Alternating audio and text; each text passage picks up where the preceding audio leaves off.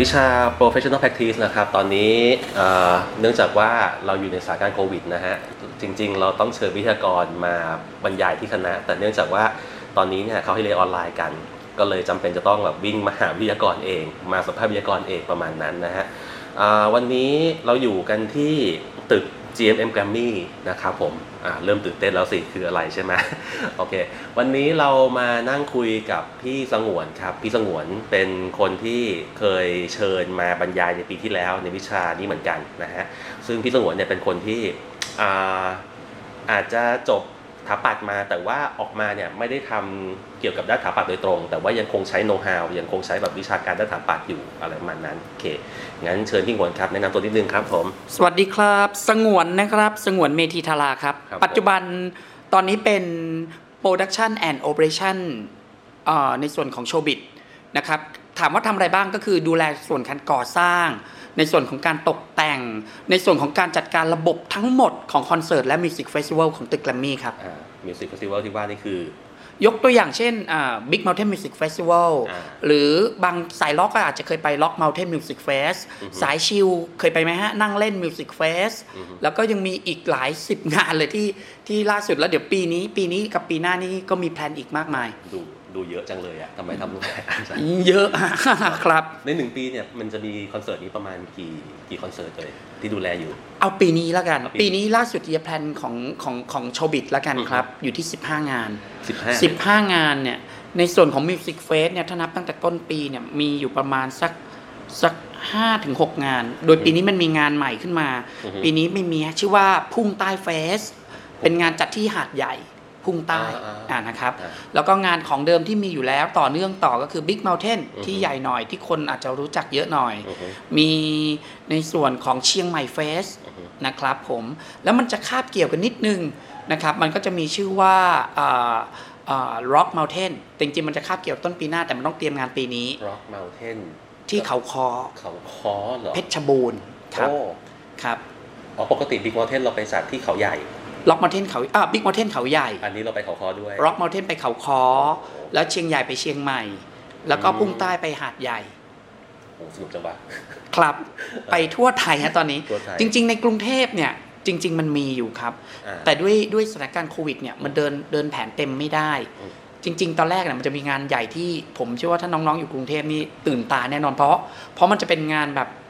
เกลิ่นหินว่ามันเป็นงานแบบเหมือนรวมทุกอย่างที่เป็นวงการดนตรีคนที่สายดนตรีอาร์ตนี่โอ้โหสนุกแน่นอนเรียกว่าเป็นงานใหญ่ระดับกรุงเทพแบบแต่ว่าด้วยสถานการณ์โควิดมันถ้ามันจัดเนี่ยมันจะต้องโซเชียลดิสแทนซ์มันมีหลายอย่างที่เป็นเงื่อนไขที่ทำให้มันเดินต่อยากเลยมีการปรับเปลี่ยนบิดงานไปก่อนโอเคซึ่งงานนี้ถ้าเกิดว่าโควิดซาไปเราก็อาจได้เจออีกทีหนึ่งปีหน้าคาดการณ์ว่าคนได้วัคซีนก็เจอกันครับก็เจอกันครับอย่างนั้นก่อนที่เราจะไปถามถึงเรื่องว่าเป็นไงมาไงถึงได้มาถึงตรงนั้นเนี่ยโอเคเราขอย้อนกลับไปตอนที่พี่สงวนเริ่มยังเป็นเด็กน้อยอยู่ครับคำถามแรกเลยที่ถามกับทุกคนในวิชานี้ก็คือว่าไปยังไงมายังไงทำไมถึงเริ่มมาเรียนสถาปัตย์ได้ครับผมว่าฟังเสร็จอย่าเพิ่งด่าผมนะผมว่าผมเป็น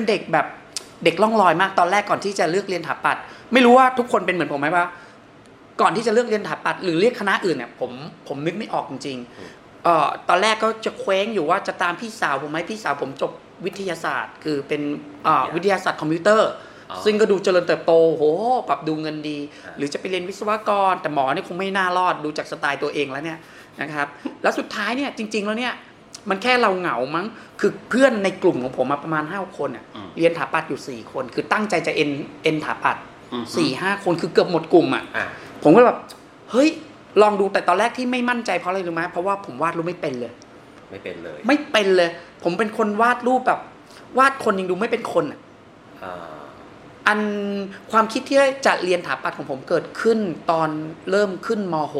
.6 ผมเริ่มแบบเนี่ยแหละอยากเรียนสถาปัตย์เพราะอยากตามเพื่อนถ้าพูดกันตรงๆเลยแบบไม่โกหกเลยเราเลยเริ่มลงเรียนวาดรูปลงคอร์สในปีนั้นตอนม.6 นี่เลยก็เริ่มพอเรากระจอกอ่ะเรารู้สึกว่าเรากระจอกเราไม่มีเลเวลเลยวิธีเดียวก็คือเราต้องขยันตอนนั้นแบบผมบ้าวาดรูปทุกวันทั้งคืนวาดหนังสือเรียนทั้งหมดเนี่ย ไม่มีจดเรื่องเรียนหรอกจดวาดรูปทั้งหมดแล้วก็ไปเรียนเนี่ยเรียนถาปัดถ้าคุณจำได้แรกก็จะเรียนขีดเส้นตรงน้ำหนักหัวกับท้ายค่อยๆแบ่งเบามือผมวาดมันทั้งเล่ม A4 50-60 เล่มอ่ะผมบอกให้ต่อมาผมวาดคนเนี่ยถ้าไปดูหนังสือตอนม.6 ผมว่ามันจะมีคนรถต้นไม้เนี่ยวนเวียนกันไปแต่จริงๆตอนเรียนม.6 วาดก็ยังไม่ค่อยดีนะต้องบอกก่อนแต่ว่านั่นก็คือพอยิ่งเริ่มเรียนรู้ก็ยิ่งชอบประกอบกับช่วงที่ผมตอนนั้นอ่ะมันมีหนังจากค่ายหนังค่ายหนึ่งอ่ะเป็นหนังซีรีส์แล้วเป็นละครอ่ะพระเอกเขาเป็นสถาปนิกแล้วทุกอย่างเท่หมดเลยเราก็เริ่มแบบเฮ้ยนี่แหละทางที่ใช่นั่นแหละคือจุดที่ว่าจะทำให้ทำไงได้ให้เอ็นคณะนี้โดยสารภาพจริงรู้แบบผิวมากตอนก่อนเรียนเขาว่าคือเรียนไปเพื่อไปออกแบบบ้านแต่ไม่รู้จริงเขาเรียนอะไรทำอะไรยังไงแบบไหนไม่รู้เลยก็คือดูตามสถาปนิกคนนั้นในละครว่าเขาออกแบบบ้านใช่ภาพจำนะผมเดาว่าหลายคนอาจจะถ้าได้ดูเรื่องนี้ก็คงจำได้ว่าพระเอกไปยืนอยู่กลางทุ่งอ่ะแล้วเอานิ้วแตะน้ำลายอ่ะแล้วชูนิ้วขึ้นเพื่อวัดแรงลมว่าลมมันมาทางไหนซึ่งมันพอเรียนจบแล้วแบบไปคิดวิธีนี้มายังไงแต่ความจริงแล้วตอนนั้นไปดูโหตอนนั้นเท่ว่าดูรู้ได้เลยว่าลมมายังไงมันยังไงต้องสร้างบ้านเพื่อรับแรงลมยังไงนั่นแหละครับคือจุดมาทำให้เริ่มต้นเรียนถาปัดเดี๋ยวจนจบมานี่คือได้เอานิ้วแตะน้ำลายชูขึ้นบ้างหรือยังเคยตอนเรียนแต่หลังจากจบมาไม่เคยครับแล้วก็คือจากการที่แบบฝึกฝนกันกระหน่ำขนาดนั้นก็ทำให้เราได้เข้ามาเรียนสถาปัตย์จนได้ครับแล้วชีวิตตอนที่เข้ามาเรียนคณะสถาปัตย์เนี่ยเหมือนหรือว่าแตกต่างจากที่คาดหวังเอาไว้ตอนก่อนหน้านี้มั้ยหนักกว่ามากหนักกว่าที่คิดคือจริงๆโดนขู่มาแล้วตั้งแต่ตอนเรียนติวทุกคนคงโดนขู่แล้วพี่ติวจะบอกเสมอว่าเรียนคณะนี้มันหนักนะเว้ยอดนอนรู้อยู่แล้วไม่ได้พักงานกว่าจะเรียนจบ5 ปีคนอื่นเขาจบ4 ปีอะไรอย่างเงี้ยตอนนั้นเราไม่ได้สนแล้วแต่พอมาเรียนจริงไอ้คำว่าอดนอนเนี่ยเราก็คิดว่าเราแข็งแรงแล้วแต่จริงๆมาเจอครั้งแรกผมจำคืนแรกที่ผมอดนอนได้คือผมตัดโมเดลชื่อว่าสวัสดิกะอาจารย์ปัดตัวเดียวกันโมเดลขึ้นมาเป็นกล่องง่ายๆแต่ให้มันดูทุกมุมเป็นสวัสดิกะกล่องประมาณว่าแบบขนาดเท่ากล่องนม UST ถูกต้องฟังดูเหมือนไม่มีอะไรเลยแต่นั่นเป็นครั้งแรกที่ตัดโมเดลแล้วอดนอนสิ่งตอนประมาณตีสามอ่ะผมยังจำโมเมนต์ได้ถึงวันนี้ก็คือมือผมสั่นอ่ะเหมือนรู้สึกว่าเลือดมันไม่สูบฉีดหน้าชาปากชาจนต้องเดินไปล้างหน้าบ่อยๆอ่ะแล้วจะนอนก็นอนไม่ได้แล้วก็แต่ก่อนเขาก็จะกินกาแฟกันผมยอมรับก่อนผมเป็นคนไม่ได้กินกาแฟอะไรอย่างนี้วันนั้นเป็นวันที่หัดกินเครื่องดื่มชูกำลังหลายคนอาจจะรู้สึกเลขเกิน100หรือจะเป็นสายกระทิงอะไรอย่างนี้แล้วแต่นะครั้งแรกใจเต้นมือสั่นปากสั่นแต่มันก็ผ่านมาได้นั่นเลยถ้าถามว่ามันต่างจากที่เรียนขี้คิดยังไงคือความหนักการใช้ชีวิตก็เรียกว่าไปสุดโต่งนั่นแหละครับก็เลยได้อดนอนครั้งแรกกับวิชาสถาปัตย์ใช่แล้วอันนั้นคือในช่วงปี1ปีแรกจนถ้าแบบเรียนมาปี2 3 4มาเรื่อยๆเนี่ยคือเราสนุกกับมันไหมเราโอเคกับมันหรือเปล่าวิชาสถาปัตย์เนี่ยโอ้จนวันนี้ละกันเรียกว่าผ่านอายุมาเยอะละผมผ่านจากการเรียนมาจบแล้วกันจบตอนอายุ23ตอนนี้จริงๆผ่านมา17-18 ปีแล้วอะก็พอมันตกผลึกอย่างหนึ่งว่าโคตรสนุกอะชีวิตตอนเรียนแม่งสนุกสุดแล้วมันไม่เหมือนตอนทำงานชีวิตตอนเรียนเนี่ยมันจะสนุกหลายๆอย่างและยังรู้สึกว่าถ้ากลับไปเลือกกลับไปเรียนได้ก็คงกลับไปคณะเดิมแล้วก็ยังรู้สึกว่าอยากจะไปชีวิตให้คุ้มกว่านี้คำว่าคุ้มกว่านี้คือตอนผมเรียนอะผมคุณอาจารย์ปุ้มก็รู้อยู่แล้วผมเป็นเด็กกิจกรรมไปทำทุกอย่างแต่เรียนก็ไม่กล้าทิ้งเพราะว่าความหวังตัวเองก็หวังกับตัวเองไว้เรื่องนี้เยอะฉะนั้นตอนนั้นก็แบบแบ่งเวลาแต่ยังแบ่งไม่เป็นแต่ว่าสิ่งที่ถ้าย้อนกลับไปได้ยังอยากกลับไปทำแล้วก็จะแบ่งเวลาให้ดีกว่านี้อีกแบ่งเวลาทั้งเล่นแล้วก็เรียนถามว่าไอ้สองอย่างเนี้ยมันส่งผลกับผมในชีวิตณวันนี้มากการทำสองกิจกรรมมันทำให้ผมเองแล้วกันนะกับการที่มาทำงานคอนเสิร์ตอย่างเงี้ยมันมีมุมหลายๆอย่างที่เอามาปรับใช้ได้ดี แล้วก็สนุกกับมันมากกับการเรียนแล้วก็ได้หลายๆอย่างผมเชื่อว่าประสบการณ์ที่เรียนถาปัดละงานคุณไปคุยกับเด็กคณะอื่นไม่รู้เรื่องจริงๆเคยไหมตอนทำโมเดลตอนดึกเสร็จตื่นมาขาเราเหนียวหนึบเป็นสไปเดอร์แมนผมเรียกว่าเป็นมนุษย์เด็ก77อ่ะเดินไปไหนก็สามารถเหยียบขยะทั้งห้องติดกับขาคือเราพ่นสเปรย์กาวว่างั้นใช่สเปรย์กาวเบอร์77และนะวันทำงานเราจะไม่สนใจใดๆสิ้นหน้าที่ทำงานให้เสร็จก็จะเดินทั่วห้องไม่แคร์หรือตอนน้องๆตัดโมเดลที่ห้องนอนหรือหอแล้วแต่เนี่ยตัดเสร็จเราก็จะโยนทิ้งข้างในห้องอ่ะผ้าห่มมีไว้ห่มก็จริงแต่แบบจะมีเศษโมเดลเต็มไปหมดเราก็ทำอะไรไม่ได้ก็โอ้แล้วว่ากันตอนหลังจากเขาเรียกว่าอะไรทำงานเสร็จจบโปรเจกต์นั้นเช้ารุ่งขึ้นสนุกครับแล้วโอเคเราเข้าใจว่าพี่สงวนเนี่ยใช้ชีวิตแบบสนุกสนานมาตลอดกับวิชาชีพถาปัตย์ตอนเรียนถาปัตย์อะไรประมาณนี้เพราะว่าตอนที่ทำทีสิทธ์เราก็จำได้ว่าพี่สงวนทำรีสอร์ทอะไรนะเอ็กซ์ตรีมตัวอย่างผมทำเป็นรีสอร์ทเพื่อการผจญภัยเป็นแอดเวนเจอร์รีสอร์ทเป็นผมในรีสอร์ทผมอันนี้ผมก็อาจจะความสนุกส่วนตัวแหละแต่ผมอะอยากทำรีสอร์ทเพราะผมรู้ว่าของผมอะถ้าถามถึงผมนะผมก็ว่าน้องเอาไปปรับใช้ได้ว่าน้องต้องถามตัวเองก่อนว่าจริงๆตัวเองถนัดอะไรและอยากทำอะไรคือความอยากอย่างเดียวมันไม่มันดีนะแต่ว่ามันต้อง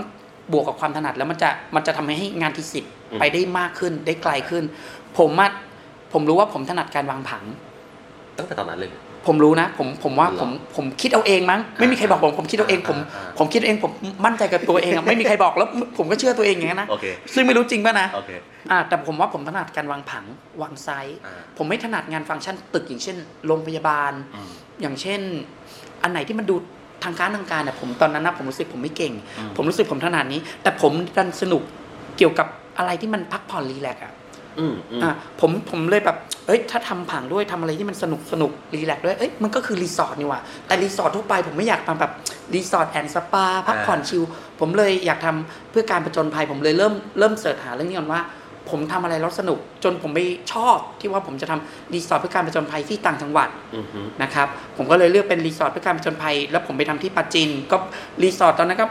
เอาตรงๆนะวันนี้กลับมามองก็ขำด้วยมันมีอะไรเต็มหมดเลยมีหล่องแก่งมีปีนผามีปั่นจักรยานแบบวิบากมีลอยตัวคือทุกอย่างที่ผมอยากทำอะผมใส่ไปหมดเลยจำเลยว่ามันมากคือถ้ารีสอร์ทนี้เกิดขึ้นจริงผมว่า1,000 ล้านก็ไม่อยู่ครับก็คือแล้วดูสงวนก็ดูสนุกกับงานในช่วงที่แบบเรียนสถาปัตย์ตัวรีสอร์ทที่ทำออกมาก็แบบดูสนุกสนานดีแล้วไอ้ความน่าแปลกใจคือว่าตอนที่สงวนเรียนจบปั๊บเนี่ยสงวนไม่ได้คิดว่าจะไปประกอบวิชาชีพนี้ครับอันนี้ก็จริงๆต้องบอกก่อนความฝันแบบจริงๆสูงสุดผมมันจริงๆแล้วไม่ใช่เป็นถาปัตย์ไม่เป็นสถาปนิกจริงๆอยากเป็นดีเจถ้าความสั้นๆแล้วกันนะจริงๆแต่ก่อนบ้านผมแต่ก่อนนามแล้วจะมาจับบ้านผมนะแต่ก่อนบ้านผมแม่ผมก็จะมีการขายหวยแหละคุณแม่ขายหวยฉะนั้นคุณลูกจะต้องลงมาที่ชั้นล่างเพื่อเฝ้าตำรวจเพื่อการว่าถ้ามีคนแปลกหน้าหรือตำรวจมาให้กดออดเพื่อทุกอย่างจะได้เก็บให้อย่างเรียบร้อยแต่เลิกมานานแล้วครับหลาย20ปี30ปีแล้วคือการขายหวยนี่แหละครับผมเปิดวิทยุฟังผมก็จะชอบในการที่ดีเจพูดเข้าเพลงผมก็จะหัดการดีเจเข้าเพลงต่างๆตรงนั้นนะครับนั่นก็เลยทำให้จริงๆสิ่งที่เป็นอันคอนเชียสลึกๆในจิตใจผมคือผมอยากเป็นดีเจนะครับจบถาปัตย์ตอนเรียนถาปัตย์ลืมเล่าไปอีกอย่างนึงที่เรียนถาปัตย์เนี่ยแต่ก่อนอ่ะยอมรับอย่างนี้คือไปเห็นแก๊งเด็กถาปัตย์จุฬาแล้วกันที่ได้ไปออกพวกรายการตลกต่างๆในตอนนั้นมันจะมีพวกยุทธการขยับเหงือกแล้วก็มีละครถาปัตย์ตอนนั้นรู้สึกว่าเรามาเรียนถาปัตย์ตามเพื่อนได้เราก็มีโอกาสที่ไปโตทางแบบอย่างเงี้ยแล้วอาจจะไปเข้าดีเป็นดีเจได้ตอนนั้นคิดตื้นมากคิดตื้นแค่นั้นเลยจริงๆครับแล้วนั่นแหละครับพอจบออกมาจริงๆอ่ะจริงๆไปลองเป็นถาปัตย์ก่อนได้ไปเป็นสถาปนิกอยู่ประมาณ5เดือนแล้วก็เริ่มคิดอยู่เองว่าถ้าฉันไม่ได้ทำตามความฝันเนี่ยมันจะติดค้างในใจคิดตอนนั้นนะครับก็เลยจะออกไปเป็นดีเจลองไปยื่นใบสมัครแล้วครับมันไม่ได้เลยสักที่ ก็เลยไปลงเรียนดีเจก่อนตอนแรกนะครับอาจจะยาวหน่อยนะไปเรียนดีเจเป็นดีเจสุดท้ายได้ไปเป็นดีเจแต่เป็นไปเป็นดีเจตามห้างเซ็นทรัลต่างๆสวัสดีครับสำหรับใครที่อยู่ชั้นนี้เดินอยู่นะฮะเราเรียกว่าที่นี่โซนจังชันเอชใครอยากจะซื้อเสื้อผ้าขอให้แนะนำไปร้านตาลิงปิงนะฮะตอนนี้มีเสื้อผ้าทั้งหมดผู้หญิงลดราคาพิเศษ 30% อะไรอย่างเงี้ยเป็นดีเจตามห้างด้วยเป็นดีเจครับเปิดเพลงขั้นตรงเนี้ยโอ้โหโปรโมชั่นกับตามร้านต่างๆเป็นอยู่แล้วก็แต่ว่าก็ยังไม่ได้เข้าไปบริษัทไปเป็นดีเจจริงๆมันยากกว่านั้นระหว่างทางที่ไปไม่ได้ตอนนั้นเป็นทำสถาปนิกอยู่5 เดือนก็รู้สึกว่าอยากทำอะไรอย่างที่บอกก็คือออกไปเลยไปทำเลยผมตัดสินใจออกแต่ออกไปตอนนั้นก็ต้องเลี้ยงชีวิตเหมือนกันผมเลยไปสมัครที่บริษัททำ Event and Organize บริษัทหนึ่งอ่ะ Event Organize ด้วยคือทำ Event Organize คือยังได้ใช้ทักษะของการเรียนสถาปัตย์คืออาจจะไม่เกี่ยวตรงๆกับการออกแบบบ้านแต่ไปออกแบบฉากตอนนั้นไปเป็นดีไซเนอร์ครับก็เป็นดีไซเนอร์ออกแบบเหมือนกันแหละแต่ออกแบบเวทีออกแบบมันยังไม่เป็นเวทีออกแบบทั้งงานแล้วกันงานที่ได้ตอนนั้นคือผมได้ทำงาน L Fashion Week ครั้งปี 2004 นะถ้าจำไม่ผิดนะที่เซ็นทรัลชิดลมอยากบอกนั่นออกแบบเองทั้งหมดเลยแล้วก็ได้ออกแบบงานพวกอีเวนต์ต่างๆเปิดตัวสินค้าเปิดตัวโปรดักต์แล้วก็ตอนแรกอ่ะจะได้ออกแบบงานเทนนิสอันหนึ่งที่ใหญ่มากมีมาเลซาลาโปว่ามาด้วยอะไรเงี้ยโอ้ตื่นเต้นอยู่แต่มันเกิดเหตุสึนามิก่อนเลยไม่ได้ออกแบบตอนสึนามิพอดีทำงานอีเวนต์ออร์แกไนซ์เนี่ยอยู่ประมาณสัก3 เดือน 4 เดือนสิ่งที่ตกผลึกตอนนั้นก็คือหนักมากตอนนั้นเราเป็นเด็กใหม่ด้วยมั้งงานที่ถาโถมมาอย่างที่บอก L Fashion Week เนี่ยผมทำเองทั้งหมดไม่ใช่เลยนะบริษัทคนมันน้อยแต่งานมันเนี่ยเพราะว่าพี่รุ่นพี่เขาต้องไปทำงานใหญ่หน้าที่ของเขาแค่ตรวจงานเราฉะนั้นเราต้องปั้นงานเองทั้งงานอีเวนต์ต่างจากงานออกแบบบ้านผมไม่แน่ใจนะผมอาจจะพูดผิดตรงนี้นะแต่ตอนนั้นผมรู้สึกนี้ว่าอีเวนต์เนี่ยงานมันมาเร็วไปเร็วใช่มันมาสมมติโจทย์คุณได้รับบรีฟวันที่1งานจะมีวีค3หรือวีค4ของเดือนนั้นเลยคุณมีเวลาทำงานบลิฟซัพพลายเออร์บลิฟการก่อสร้างในวีคเดียว2วีคในการผลิตทั้งหมดออกแบบมีเวลาวีคถึง2วีคส่งงานลูกค้าต่างๆนี่คร่าวๆนะแต่เดี๋ยวนี้บางงานก็มากขึ้นน้อยลงแล้วแต่ตามสะดวกแต่ว่ามันทำให้รู้สึกว่าเหนื่อยมากใช้พลังแบบพลังเยอะมากสำหรับในวัยนั้นเรียกว่าเหมือนย้อนเวลากลับไปเรียนตอนปีแรกๆเลยอะคือเขาจะช็อกใช่ไหมคือใช้พลังคือไปตัดโมเดลใหม่อ่ะใช้เวลาคือปกติเขาเรียกว่าอะไรนะทำงานใหญ่แต่เวลาน้อยมันเหนื่อยไงมันต้องทุ่มแรงเยอะมันทำให้รู้สึกตอนนั้นว่ามานั่งวิเคราะห์ตัวเองว่ามันชอบนะมันสนุกนะแต่ว่ารู้สึกชีวิตคุณภาพตอนนั้นส่วนตัววันเราไม่อยากไปใช้ชีวิตอย่างเงี้ยไม่อยากใช้ชีวิตแบบว่านอนตี3ตื่น6 โมงเหมือนเดิมแล้วมันก็เหมือนเรียนนะแต่ว่าเราจะใช้อย่างนี้ไปทั้งชีวิตหลังจากนี้ไม่ได้ในความคิดณวันนั้นนะมันก็เลยแบบเฮ้ยงั้นไปดิ้นต่อดีกว่าสักรอบนึงก็คือไปลองทำฝันให้เป็นจริงดิอีดีเจหรือไปเป็นเบื้องหลังก็ได้ผมลาออกมาอยู่เดือนนึงว่างงานเลยตอนนั้นก็เครียดเหมือนกันว่าคิดอะไรอยู่แล้วตอนนั้นอีกอันนึงที่ผมไม่แนะนำว่าควรทำนะผมทุบหม้อข้าวตัวเองคือเพื่อนๆไปสอบกสกันใบสถาปนิกกสคือใบอนุญาตประกอบวิชาชีพสถาปัตย์ครับผมไม่ไปใช่เพราะผมรู้สึกว่าถ้าผมไปสอบแล้วเนี่ยผมจะกลับไปเป็นสถาปนิกเพราะผมจะลังเลใจผมเลยตัดสินใจไม่สอบไม่ไปเพราะว่าอยากไปให้สุดสายนี้ต้องบอกว่าตอนนั้นเนี่ยช่วงที่เพื่อนๆสอบกสกันอยู่เนี่ยคือก็ได้ข่าวว่าสงวนเป็นคนหนึ่งที่ไม่ได้สอบกสแล้วเราก็ค่อนข้างจะแปลกใจอยู่พอสมควรเพราะว่าเฮ้ยจะทิ้งเลยเหรอแบบเรียนมา5 ปีอะไรอย่างนั้นคือโคตรเด็ดเดี่ยวอะแล้วคือก็รู้ว่าสงวนแบบจะไปทางแบบด้านแบบดีเจจะไปทางด้านแบบวงการบันเทิงอะไรอย่างนั้นไปเลยก็เลยแบบมั่นใจถึงว่ะครับตอนนั้นก็ตกใจตัวเองวันนี้มองกลับไปก็ตกใจตัวเองอยู่ครับแต่ถามว่าถูกไหมเราตอบไม่ได้หรอกนะโมเมนต์ว่าเราตัดสินใจอะไรถูกหรือผิดจนกว่าชีวิตจะผ่านมาแต่ว่าถ้าบอกตัวเองก็รู้สึกว่าตอนนั้นคือมันคิดถี่ถ้วนแล้วคือคิดเยอะแล้วประมาณว่าไม่เอาคือว่ารู้ว่าคือคิดง่ายๆโง่ๆของตัวเองนะครับว่า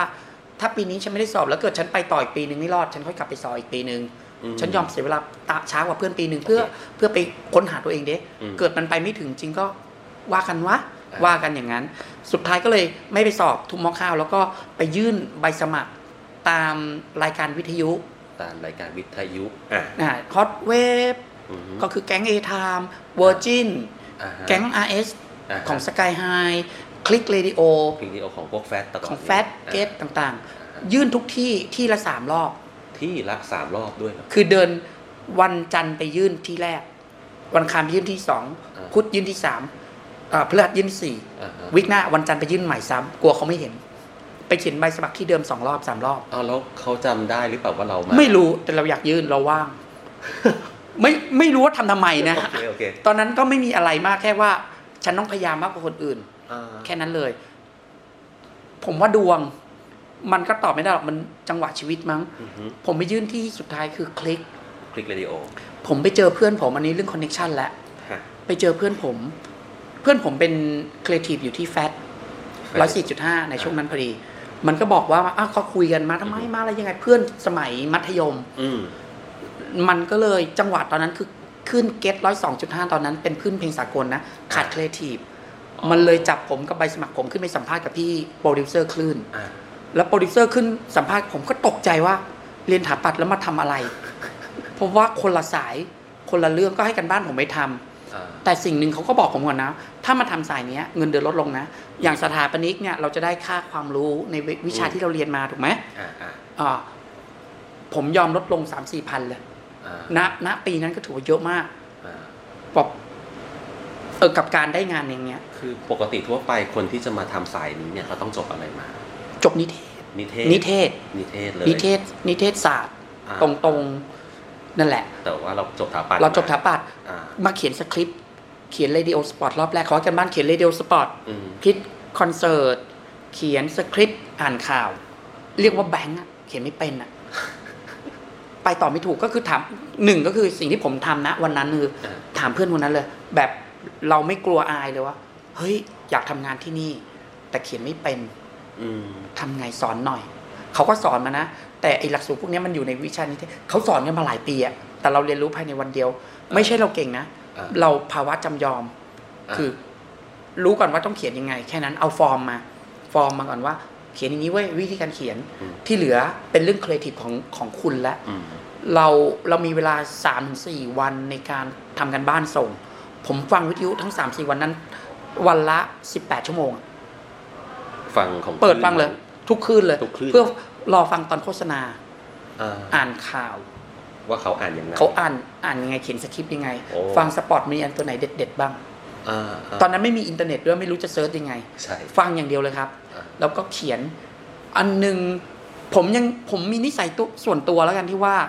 อันไหนที่ผมไม่เก่งผมจะทำเยอะเหมือนตอนที่ผมวาดรูปไม่เก่งผมก็จะวาดเยอะอันเนี้ยผมไม่เคยเขียนผมฟังเยอะเสร็จตอนผมไปส่งอ่ะการบ้านอ่ะผมส่งทั้งหมดเขาให้ส่งอย่างละตัวผมส่งสปอร์ต10ตัวส่งสคริปต์10อันส่งคิดงานไป 4-5 อันหัวหน้าไม่อาจจะไม่ได้ชอบสคริปต์ที่เขียนหรืออะไรแล้วแต่นะหรือเห็นแววไงไม่รู้แต่ที่มาคุยตอนหลังเขาบอกว่ามันมีความพยายามที่จะทำให้ได้แล้วก็เลยอยากลองดูว่ายังไงแต่ว่านี่อันเนี้ยผมไม่ได้เข้าไปแล้วผมก็ปล่อยเงี้ยยิ่งเข้าไปผมก็ยิ่งพยายามมากขึ้นว่าผมก็พอเขารับผมเข้าไปแล้วอ่ะผมไม่อยากทำให้เขาผิดหวังฉะนั้นเหมือนกันเวลาพี่คนนี้เป็นโปรดิวเซอร์ให้โจทย์เนี่ยผมก็จะทำหลายๆแบบยิ่งแต่สิ่งที่ผมทำที่รู้สึกได้นะฮะยิ่งผมเขียนเยอะยิ่งผมศึกษาเยอะมันได้กับตัวผมเองกลายเป็นผมเขียนได้ผมทำได้ผมเริ่มรู้แนวเริ่มรู้ว่าเขาคิดกันอย่างไรในเชิงของคนทำครีเอทีฟวิทยุณวันนั้นอันนั้นก็เลยทำให้เราได้เข้ามาเป็นทีมครีเอทีฟของคลิกเรดิโอใช่ครับแล้วก็แต่สิ่งที่ผมจะบอกกันแล้วเดี๋ยวผมจะดึงเข้าว่าการเรียนสถาปัตย์มันทำให้เราเรียนเรารุ่งแล้วว่าเราไม่ได้รุ่งนะเรามีพิเศษอะไรกว่าเด็กนิเทศต้องพูดอย่างนี้แล้วกันกล้าอาจหารมากที่พูดคำนี้เอาเลยคือตอนนั้นคลิกเรดิโอก่อนเป็นบริษัทวิทยุที่เล็กๆแปลว่าพนักงานหนึ่งคนต้องเป็นทุกอย่างผมต้องเป็นทั้งครีเอทีฟผมต้องเป็นคนเขียนสคริปต์ผมต้อง เป็นคนคิดอีเวนต์เป็นคนไปรันโชว์อีเวนต์เป็นคนไปทำเรียกว่าทำทุกอย่างอย่างบริษัทใหญ่ๆบางอันเนี่ยแต่ละที่จะมีสูตรไม่เหมือนกันบางบริษัทก็จะแบบว่าคุณควรจะทำด้านเดียวแล้วให้สุดยอดไปเลยก็มีฝ่ายแผนกแยกกันไปถูกต้องถ้าคุณเป็นฝั่งอีเวนต์คุณทำอีเวนต์คอนเสิร์ตไปอย่างเดียวถ้าคุณเป็นฝั่งทำสคริปต์เป็นครีเอทีฟหน้าที่คุณครีเอทีฟกับทำสคริปต์อย่างเดียวแต่บ้านนี้ไม่ใช่บ้านนี้คือทำทุกอย่างพนักงานน้อยคุณต้องทำทุกอย่างไปคุยกับดีเจก็ต้องคุยไปทำสปอตเองก็ต้องทำไปออกอีเวนต์ก็ต้องไปออกไปหาสถานที่ทำงานก็ต้องไปหาเองมันทำให้เราฝึกทักษะได้หลายอย่างสิ่งที่ผมเริ่มนำมาใช้จากลิ้นชักกับจากเด็กขาปัดนะฮะกับอาชีพอื่นของผมก็คือวิธีคิดเราเคยสังเกตกันหรือไม่ว่าอาจารย์เวลาสอนของเราอะมักจะถามถึงเหตุและผลไม่ใช่แค่ความสวยงามอย่างเดียวสำหรับผมนะคือความสวยงามเรามักแต่เด็กพวกเราอะหรือผมเองก่อนแล้วกันไม่หมายถึงเด็กๆพวกเรานะเวลาออกแบบตอนผมเป็นเด็กน้อยตอนเรียนสถาปัตย์เนี่ยอันนี้สวยอ่ะชอบอ่ะไม่มีเหตุผลอ่ะแปะหรือวางผังอย่างเงี้ยชอบอ่ะทำผังอย่างงี้อาจารย์เวลาตรวจแบบมันจะถามเสมอว่าอย่างเงี้ยทำไมถึงทำอย่างนี้พอเราก็จะอ้ำอึ้งตอบว่าสวยหรือเราชอบอย่างเดียวก็จะกลัวโดนด่าฉะนั้นเราต้องหาเหตุผลมารองรับสุดท้ายมันก็เริ่มฝังลึกว่าเวลาจะทำอะไรต้องมีเหตุและผลมีวิธีคิดว่าที่มาที่ไปมันคืออะไรการที่คุณจะวางแปลนอย่างเงี้ยมันไม่มีผิดถูกนะบางครั้งมันไม่ใช่วิชานะสำหรับผมนะเอามันอาจจะเป็นมันเป็นกายภาพอย่างสมมุติห้องครัวคนโดนแดดห้องน้ำคนโดนแดดแต่ถ้าเรามีวิธีคิดที่มันเสริมมันอาจจะไปต่อได้โดยเอาเทคโนโลยีมาเสริมว่าเราใช้วิธีอื่นในการฆ่าเชื้อปรับเปลี่ยนเหตุผลต่างๆอะไรไปคือผมเชื่อว่าอาจารย์ส่วนใหญ่แค่เราต้องมีเหตุผลวิธีคิดไปคุยกับเขาคิดยังไงมันอาจจะไม่ตรงเป๊ะแต่สุดท้ายถ้าเรามีวิธีคิดเขาจะฟังเราแต่ถ้าเรายันไปแค่ว่ามันสวยงามฉันทำเพราะฉันชอบเราก็จะโดนทุบแบบกลับมาเพราะความชอบอย่างเดียวมันไม่ใช่น้องไม่ได้ทำงานให้ตัวเองไงน้องไม่ทำอย่างออกแบบเนี่ยถ้าน้องออกแบบบ้านให้ตัวเองหรือออกแบบอาคารให้ตัวเองน้องทำไปเลยเพราะความชอบน้องแต่ถ้าน้องออกแบบให้ลูกค้าหรือผมกำลังจะเขียนสคริปต์ให้ลูกค้าเนี่ยผมก็ต้องทำด้วยมีตรรกะมีเหตุผลมารองรับนั่นแหละครับนั้นทำให้เราแตกต่างกับครีเอทีฟคนอื่นมันเริ่มเรามีวิธีคิดที่เป็นขบวนการนะครับแล้วก็พอต้องไปทำอย่างเช่นอีเวนต์ละกันอีเวนต์นี่เห็นชัดไหมว่าไปทำอีเวนต์ของคอนเสิร์ตเนี่ยเราอะมีด้านทักษะทางด้านออกแบบเรามีทักษะการวางผังเรามีเรื่องการวางระบบเดี๋ยวระบบผมจะเล่าให้ฟังว่าผมเพิ่งมารู้สึกค้นพบเพชรเม็ดงามว่าไอ้ที่กูเรียนมา5ปีเนี่ยทำให้เราโดดเด่นกว่าคนอื่นยังไงเดี๋ยวผมเล่าเรื่องระบบให้ฟังทำให้อีการทำอีเวนต์ของเราอ่ะเก่งกว่าคนอื่นที่เป็นเรียนจบนิเทศมาคือเราก็จะรู้ว่าผังงานอ่ะผมก็จะคิดถึงเรื่อง human scale human คนเข้าไปใช้ในพื้นที่ human scale ผมวางไซส์ตรงเนี้ยไซส์เวทีง่ายๆเลยไซส์เวทีคนยืนกับคนนั่งแม่งต่างกันแล้วมันเหมือนกับเวลาเราออกแบบโต๊ะเก้าอี้นั่งเคาน์เตอร์บาร์ต่างๆเราก็อินสเกลไม่ต่างกันกับการออกแบบคอนเสิร์ตหรือออกแบบอีเวนต์ว่าทางเข้าสูง2เมตรกับสูง2เมตร50เป็นเรื่องสเปซต่างกันแล้วเรื่องของความใหญ่ก็คือเอาของเล็กไปวางในพื้นที่ใหญ่สุดท้ายมันจะจ่องมันจะไม่เด่นแต่ว่าไอ้ที่เราออกแบบจะทำไงให้เราไม่โดนฉากคมไม่โดนพื้นที่คม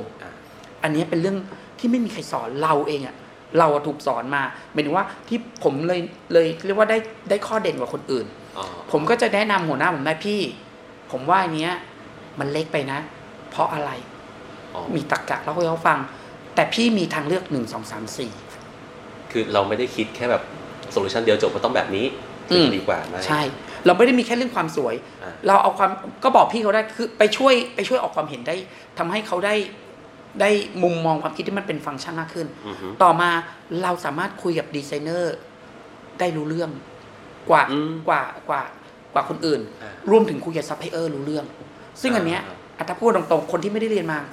คุยกันคนละภาษาเหมือนกันบางอย่างนะคุยกับดีไซเนอร์รู้เรื่องเราก็จะรู้ว่าพี่ตรงนี้ต้องออกแบบสเกลเท่าไหร่ผมต้องการคนจำนวน 10,000 ไปอยู่ในพื้นที่เนี้ยตารางเมตรเท่านี้พอไหมคำนวณยังไง ในพื้นที่เหมือนเอาคนไปอยู่ในห้องเนี่ยเราบอกว่าเราออกแบบห้องรับแขกกับออกแบบห้องนึงในคอนเสิร์ตเนี่ยอ่ะเราก็เอาความรู้ในเรื่องของสเกลที่เราเรียนมาไปใช้ต่อมาคุยกับซัพพลายเออร์การก่อสร้างวัสดุการเซฟตี้เราคุยกับวิศวกรรู้เรื่องด้วยอ่ะพอคุยกับวิศวกรรู้เรื่องคือดึงเซฟตี้อย่างไรวางฝังฐานรากอย่างไรไอ้เมื่อกี้ที่บอกเรื่องระบบเนี่ยเป็นงี้ครับล่าสุดคือ Big Mountain เนี่ยมันทำมาทั้งหมดตอนนี้ปีนี้ปีที่12แล้ว6ปี7ปีก่อนหน้านี้มันโดนมาด่าตลอดเรื่องห้องน้ำห้องน้ำส้วมเต็มห้องน้ำไม่พอทำยังไงก็ไม่พอโดนด่ามาตลอดเรามักจะตอนนั้นก็คิดว่าปัญหานี้แก้ไม่ได้หรอกคุณคิดดูกับห้องน้ำจำนวนที่เรามีเงินลงทุนอยู่ประมาณสมมติ300ห้องกับคนไปเที่ยวงาน 30,000 คนอัตราส่วนดูมันเป็นไปไม่ได้ก็จนโดนด่าก็คือทุกคนก็จะปล่อยไปทำให้ดีที่สุดทำให้ดีที่สุดจนมาแบบผมได้แอสไซน์มาว่าเฮ้ยไปดูเรื่องนี้เนี่ยมันโดนด่าจนแบบเราไม่อยากชาชินกับการโดนด่าพอมานั่งหาความจริงเหมือนกันเลยผมก็มาวิเคราะห์จากปัญหาก่อนคนด่าเรื่องอะไรบ้างห้องน้ำเต็มน้ำไม่พอ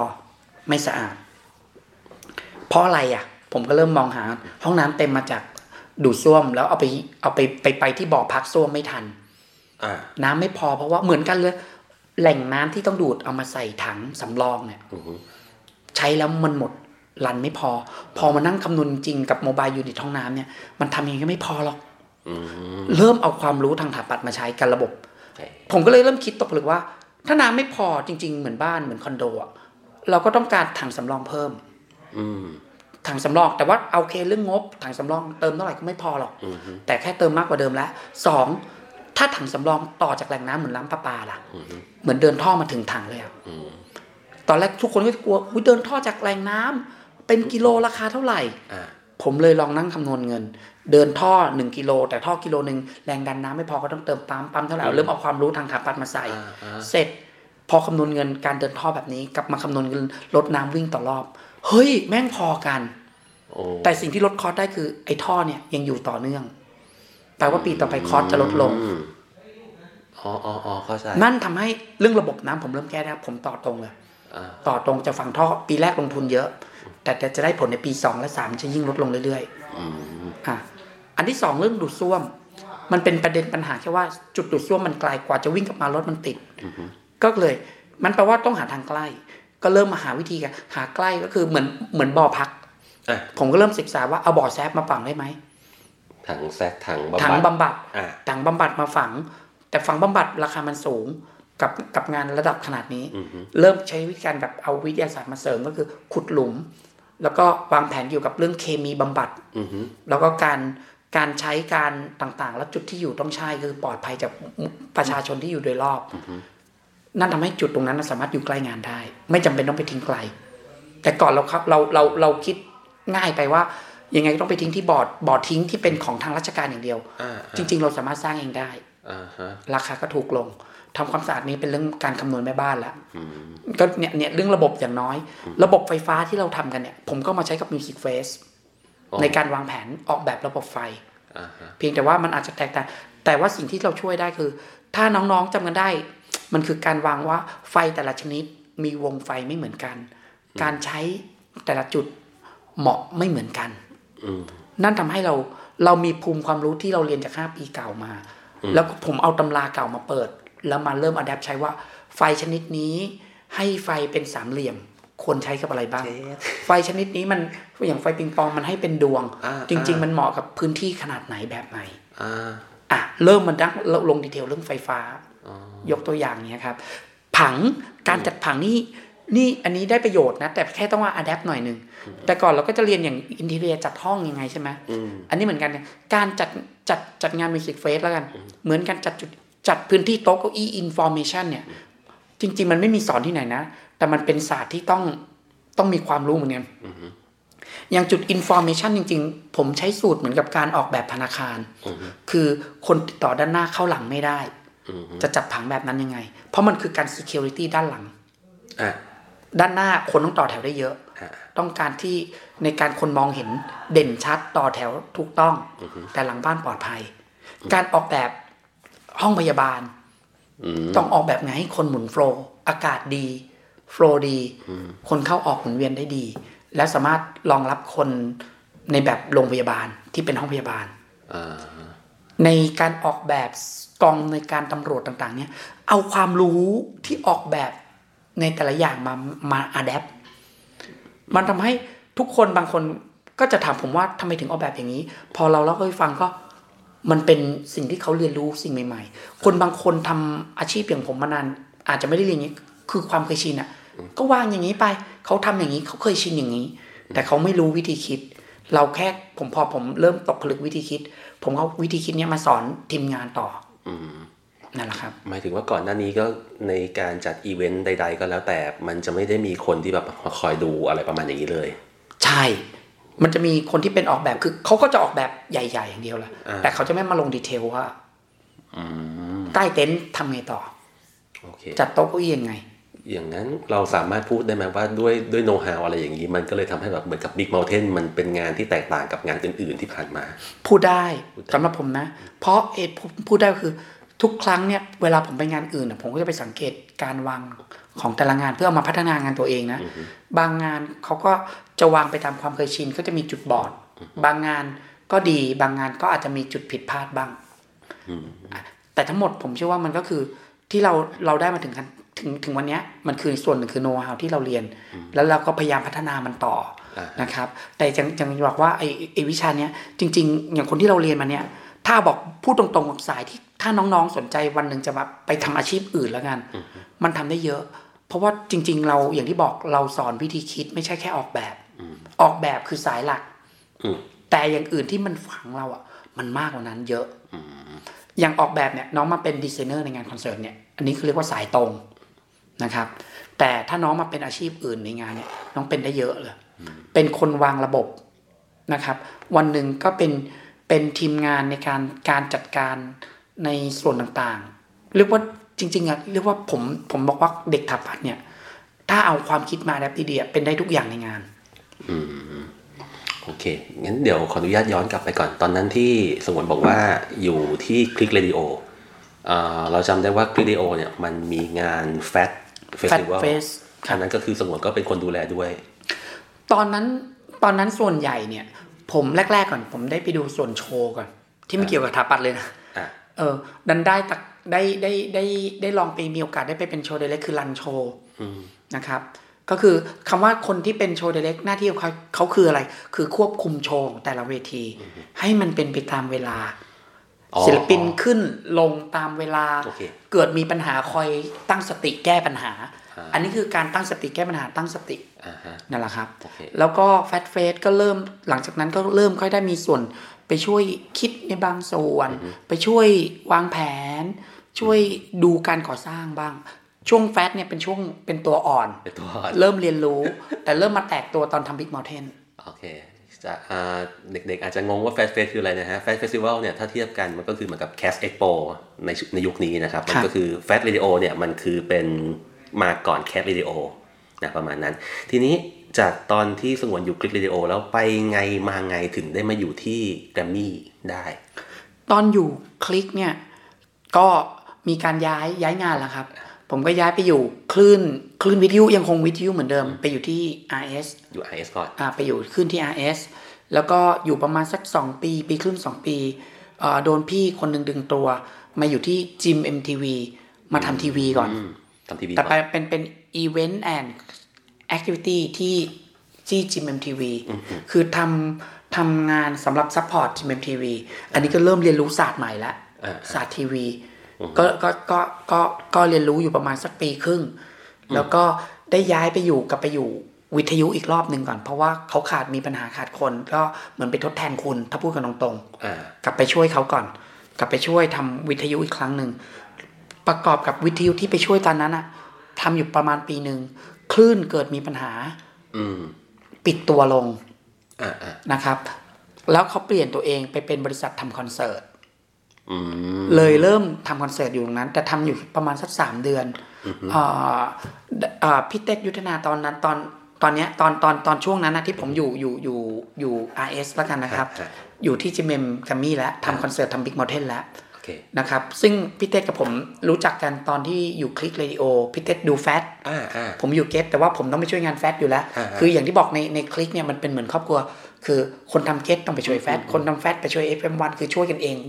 วนกันในนั้นนะครับพี่เต้ก็รู้ว่าผมจบถาปัตย์มาด้วยแล้วก็รู้ว่าผมทำอะไรได้บ้างก็เลยเรียกมาคุยแล้วก็ชวนมาทำเป็นในฝั่งของทำโปรดักชันของคอนเสิร์ตในปี52นั่นก็เลยเริ่มเข้าทำคอนเสิร์ตตั้งแต่ปี52แบบเต็มตัวอันนั้นคือบริษัทชื่อเกเรยังเป็นบริษัทชื่อนี้นะปัจจุบันอยู่ไหมเป็นเกเรอยู่ปะจริงตอนนั้นเป็นเกเรแล้วมันก็มีครั้งหนึ่งพี่เต้ย้ายบริษัทออกไปชื่อแกนแล้วตอนนี้แกกลับมาอยู่แกรมมี่อีกกลับมาแกรมมี่ก็มันก็แตกร่างมันใหญ่ขึ้นแล้วมันชื่อว่า GMM Show ครับณวันนี้เป็น GMM Show ครับซึ่งก็มีอีเวนต์อย่างที่พี่สงวนว่าก็คือมี Big Mountain มี Rock Mountain สารพัดครับโอ้ฟังดูก็มาไกลพอสมควรเลยนะครับจริงแต่คำว่ามาไกลสำหรับผมนะ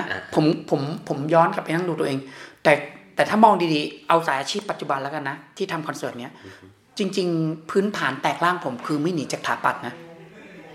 ผมเชื่ออย่างนั้นนะผมยังว่าจริงๆแค่ว่าผมไม่ได้ทำงานสายตรงแต่ว่าไม่ได้หนีจากสถาปนิกผมยังทุกวันนี้หน้าที่ผมคืออะไรบ้างแรกเริ่มมีไซต์เปล่าสมมติ Big Mountain ผมไปรังวัดไปมาร์คที่ว่าตรงไหนคือตำแหน่งของเวทีตำแหน่งไหนคือตำแหน่งที่เป็นโซนเกตเวย์โซนบูธต่างๆก็เหมือนกับเราวางผังออกก่อนไปรังวัดนั้นออนไซต์ผมต้องวางผังออกแบบมาสเตอร์แพลนก่อนณวันนี้อีกหนึ่งหน้าที่คือผมตรวจมาสเตอร์แพลนเลยมาสเตอร์แพลนคือวางว่าเวทีไหนคนอยู่ตรงไหนเซอร์คูเลชั่นคนเป็นอย่างไรระบบต่างๆจะเวเป็นแบบไหนอันเนี้ยความรู้ถาปัดล้วนๆเลยก็คือเริ่มตั้งแต่ทางเข้าเป็นซีเควนซ์ที่จอดรถยังไงเช็คอินยังไงโฟลว์การเดินของคนบับเบิ้ลไดอะแกรมเอามาใช้นี่เลยถูกต้องเขียนเลยว่าคนเข้ามาเจอตรงนี้ก่อนเข้าไปโฟเย่แล้วแจกต้องไปเจออะไรไม่ต่างกันนะครับเพียงแต่ว่ามันเปลี่ยนจากบ้านมาเป็นมิวสิกเฟสติวัลนะครับต่อมาหลังจากเขียนมาสเตอร์แพลนเสร็จสมมติจบทุกอย่างแบบดีไซน์จากดีไซเนอร์จบเราก็ไปแตกแบบก่อสร้างต่างๆออนไซต์อย่างที่บอกเมื่อกี้คือไปมาร์คพื้นที่ไปรังวัดพื้นที่มาร์คที่ตรงตามแบบเสร็จหน้าที่ของผมก็คือเริ่มวางแผนผมจำชื่อวิชาไม่ได้อะมันคือการวางว่าในเดือนแรกอะไรต้องเข้าก่อนวีค2อะไรเข้าก่อนคือการวางแผนการก่อสร้าง CM ป่ะผมไม่แน่ใจเรื่องนี้ชื่อวิชานะแต่มันคืออันเดียวกับถาปัตย์คือการวางตารางทำไทม์ไลน์การก่อสร้างเหมือนกันทำไทม์ไลน์เพียงแต่ว่าไทม์ไลน์การก่อสร้างของมิวสิกเฟสจะน้อยกว่า1เดือนอย่าง Big Mountain คือ1เดือนวีคแรกผมต้องเอาสเตจเข้าวีค2เดคอเรชั่นเข้าวีค3ซาวด์ซิสเต็มเข้าวีค4มีอะไรเข้าบ้างระบบต่างๆการจัดการว่าอะไรเข้าก่อนหน้าหลังเพื่อไม่ให้มันทับซ้อนทราฟฟิกกันอย่างนี้ในการทำอีเวนต์เนี่ยเราเข้าใจว่าโอเคมันใช้เรื่องของความรู้เกี่ยวกับเรื่องของสถาปัตย์เหมือนกันแต่ว่าด้วยลักษณะงานเนี่ยมันน่าจะไปเร็วกว่างานก่อสร้างบ้านหรือตึกทั่วไปใช่ไหมใช่แล้วก็เข้าใจว่าน่าจะมีปัญหาที่หน้างานแล้วคือมันต้อง alert ตลอดเวลาถูกมันจะต่างกันที่ว่าอย่างสร้างบ้านมันมีการเทคไทม์ให้ตรวจตามไทม์ไลน์ให้ผิดมันมีเวลาแก้อย่างเฟสหรือคอนเสิร์ตเนี่ยต้องตัดสินใจเร็วหน่อยนึงกว่าก็คือเอาอย่างคอนเสิร์ตนี่เห็นชัดเลยมีเวลาเซตทั้งหมดเต็มที่3 วันในการเนรมิตเวทีคอนเสิร์ตหมายถึง Big Mountain 1งานที่3วันเองเหรอไม่ครับถ้า Big Mountain จะนานกว่าก็คือเซตอยู่3 วีคถึง1เดือนแต่ถ้าเป็นคอนเสิร์ตตามฮอลล์อย่างเช่นพารากอน Impact Arena เราจะเขาเรียกว่าเซต3ซ้อม2ประมาณนี้แล้วแต่งานเหตุผลทำไมทิ้งเวลาเซตน้อยค่าที่มันแพงมาก ถ้าน้องฟังค่าที่วันเซตต่อละวันเนี่ยน้องจะช็อกเอาแอบบอกคร่าวๆอย่างนี้อย่าง Impact เนี่ยอย่างน้อยหรือพารากอนเนี่ยค่าเช่าพื้นที่ในการเซตอัพต่อวันอย่างน้อย 500,000 เซตอัพอย่างเดียวเนี่ยนะ 500,000 ต่อวันค่าเช่าพื้นที่นี่คือยังไม่ได้รันระบบเต็มที่เลยนะไม่มีอะไรเลยค่าเช่าพื้นที่500,000 ต่อวันในการเข้าเซตอัพโอ้ยนั่นแปลว่าคุณเข้าใจไหมมันเลยทำให้เราไม่สามารถยืดเวลาการเซตอัพได้เยอะนั่นแปลว่ายิ่งต้องเข้มข้นของไทม์ไลน์การวางแผนว่าฉันเซตได้3 วันทำได้ไหมแล้วทำยังไง เวลาเท่านี้ต้องเป๊ะว่าเวทีเข้าจบอะไรต่อหน้าหลังถ้าน้องไม่วางแผนไม่มีทางทำงานอย่างนี้ได้ไม่ถึงทำงานให้เสร็จตามเวลาได้โอ้โหอย่างนี้คือต้องวางแผนทุกสิ่งอย่างให้เข้าในตามเวลาที่กำหนดเอาไว้ถูกต้องปกติมันจะมีตารางไทม์ไลน์อย่างคอนเสิร์ตเนี่ยมันจะยากอย่างนี้แหละแล้วก็จบเร็วหรือถอนก็ต้องเร็วหรือถอนด้วยที่สร้าง3วันซ้อม2วันที่บอกเนี่ยคุณหรือถอนมีเวลา6ชั่วโมงเกินกว่านั้นชั่วโมงละ 30,000 เชี่ยยกตัวอย่างจริงงั้นถ้าเขาคิดดูว่าสมมติผมได้ถูกรีมาว่า 6 โมงเขาอาจจะยอมเลทสัก2ชั่วโมงแต่ถ้าผมเลทไปถึงเที่ยงเขานับชั่วโมงละ4ชั่วโมง 120,000 ยกตัวอย่างนะครับนั่นหมายว่าเราต้องวางแผนแบบเรียกว่าทั้งระบบแหละการเซตการเข้าการออกใครมาถึงเข้าก่อนออกอะไรอย่างเงี้ยมันคือการวางแผนก่อนนั่นแหละครับมันทำให้มันต้องมีความ alert แล้ว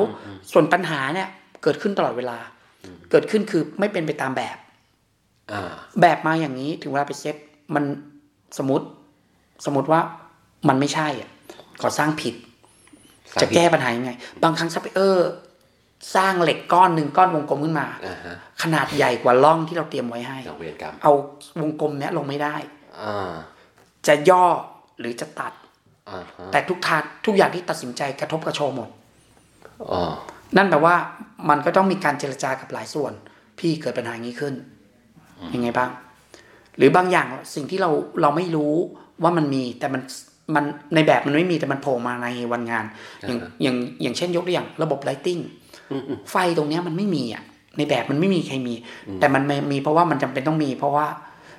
ดีไซเนอร์ต้องใส่ถ้าไม่ใส่ศิลปินจะหน้ามืดน่าจะดำแล้วมันติดตั้งไม่ได้เพราะมันมีมันลอยๆอยู่คือบางอย่างมันมีในแบบได้เพราะแบบมันเอาไปลอยได้เหมือนเวลาเราทำทีดีแต่พอความจริงมันลอยๆยังไม่ได้มันจะเติมไฟตรงไหนล่ะหรือทัดตรงไหนมาเกาะไฟตรงนั้นอันเนี้ยเป็นสิ่งถ้ามันไม่มีจะแก้ยังไงคือหมายถึงว่าเดี๋ยวไล่ฟังก่อนคือเวลาที่เราเซตพวกเวทีอะไรอย่างเงี้ยในเวลาการวางแผนก็คือมันจะเหมือนกับมีเป็นทัสขึ้นมาเป็นคานอันใหญ่ที่จะเอาไว้แขวนไฟแขวนไฟแขวนต่างๆอย่างนี้แต่ถ้าเกิดว่า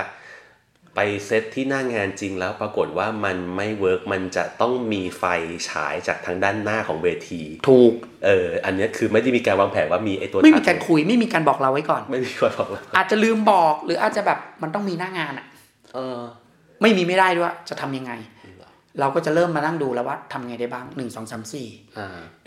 2 3 4ทั้งหมดก็ต้องคุยกับทุกคนที่เกี่ยวข้องนะฝั่งฉากดีไซเนอร์ก็ต้องรู้กับเราว่าจะมีเหล็กตัวนี้โผล่มานะรับได้ไหมฝั่งเซฟตี้ก็ต้องรู้ว่าจะมีอย่างนี้แล้วจะทำงานไงต่อวิศวกรก็ต้องรู้ว่าในแบบที่คุณเซ็นไปเนี่ยมีตัวนี้โผล่มานะคุณรับได้ป่ะเพราะคุณเซ็นนี่อะไรอย่างเงี้ยครับทั้งหมดนี้เกิดขึ้นใน3วันใน3วันโคตรโหดเลยใน3วันก็จะกลับไปแบบใน3วันเซตอัพก็จะสลับกันนอนเพราะว่ามันต้องเซตอัพต่อเนื่องบางที่โหดกว่านั้นอีกครับอีกอันนึงที่โหดนะแล้วแต่พื้นที่บางพื้นที่อ่ะถ้าที่ดีที่ปราณีเราก็คือรถโหลดดิ้งอ่ะไปจอดถึงตรงตำแหน่งที่ก่อสร้างบางที่มันอยู่บนตึกชั้น5ชั้น6ของห้างสรรพสินค้าเราต้องการขนลิฟต์คุณคิดดูว่าของถ้าใครเคยดูคอนเสิร์ตของมหาศาลน่ะขนขึ้นลิฟต์ครับใช้เวลานานมากนั่นคือเพราะว่าเวลาก็น้อยแต่คุณต้องมาแบ่งเวลาในการขนของขึ้นอีกของกองของอีกที่กองของอีกอันเนี้ยจะคำนวณต้องคำนวณว่าเหล็กบางชิ้นแบบบางคนบอกก็สร้างให้เสร็จเลยดิแล้วขึ้นลิฟต์แต่คุณต้องมานั่งวิเคราะห์ว่าลิฟต์สมมติกว้างคุณยาว3x3ไอเหล็กตัวนั้น4x4คุณต้องย่อยมันขึ้นไม่ได้อีกคุณต้องตัดมันก่อนแล้วคุณค่อยประกอบยังไงต่อไปโบ้ไปยึดหรือไปแขวนยังไงต่อ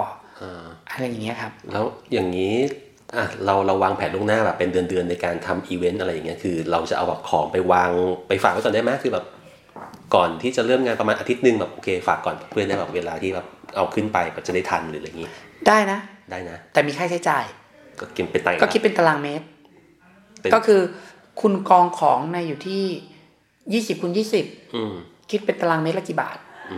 อันแรกอันที่2ถ้ามันมีงานก่อนหน้าเขาไม่ยอมให้กองเพราะมันไม่เรียบร้อยเหมือนมันไม่เรียบร้อยอะครับมันขึ้นอยู่กับหลายปัจจัยแต่สุดท้ายเนี่ยทุกอย่าง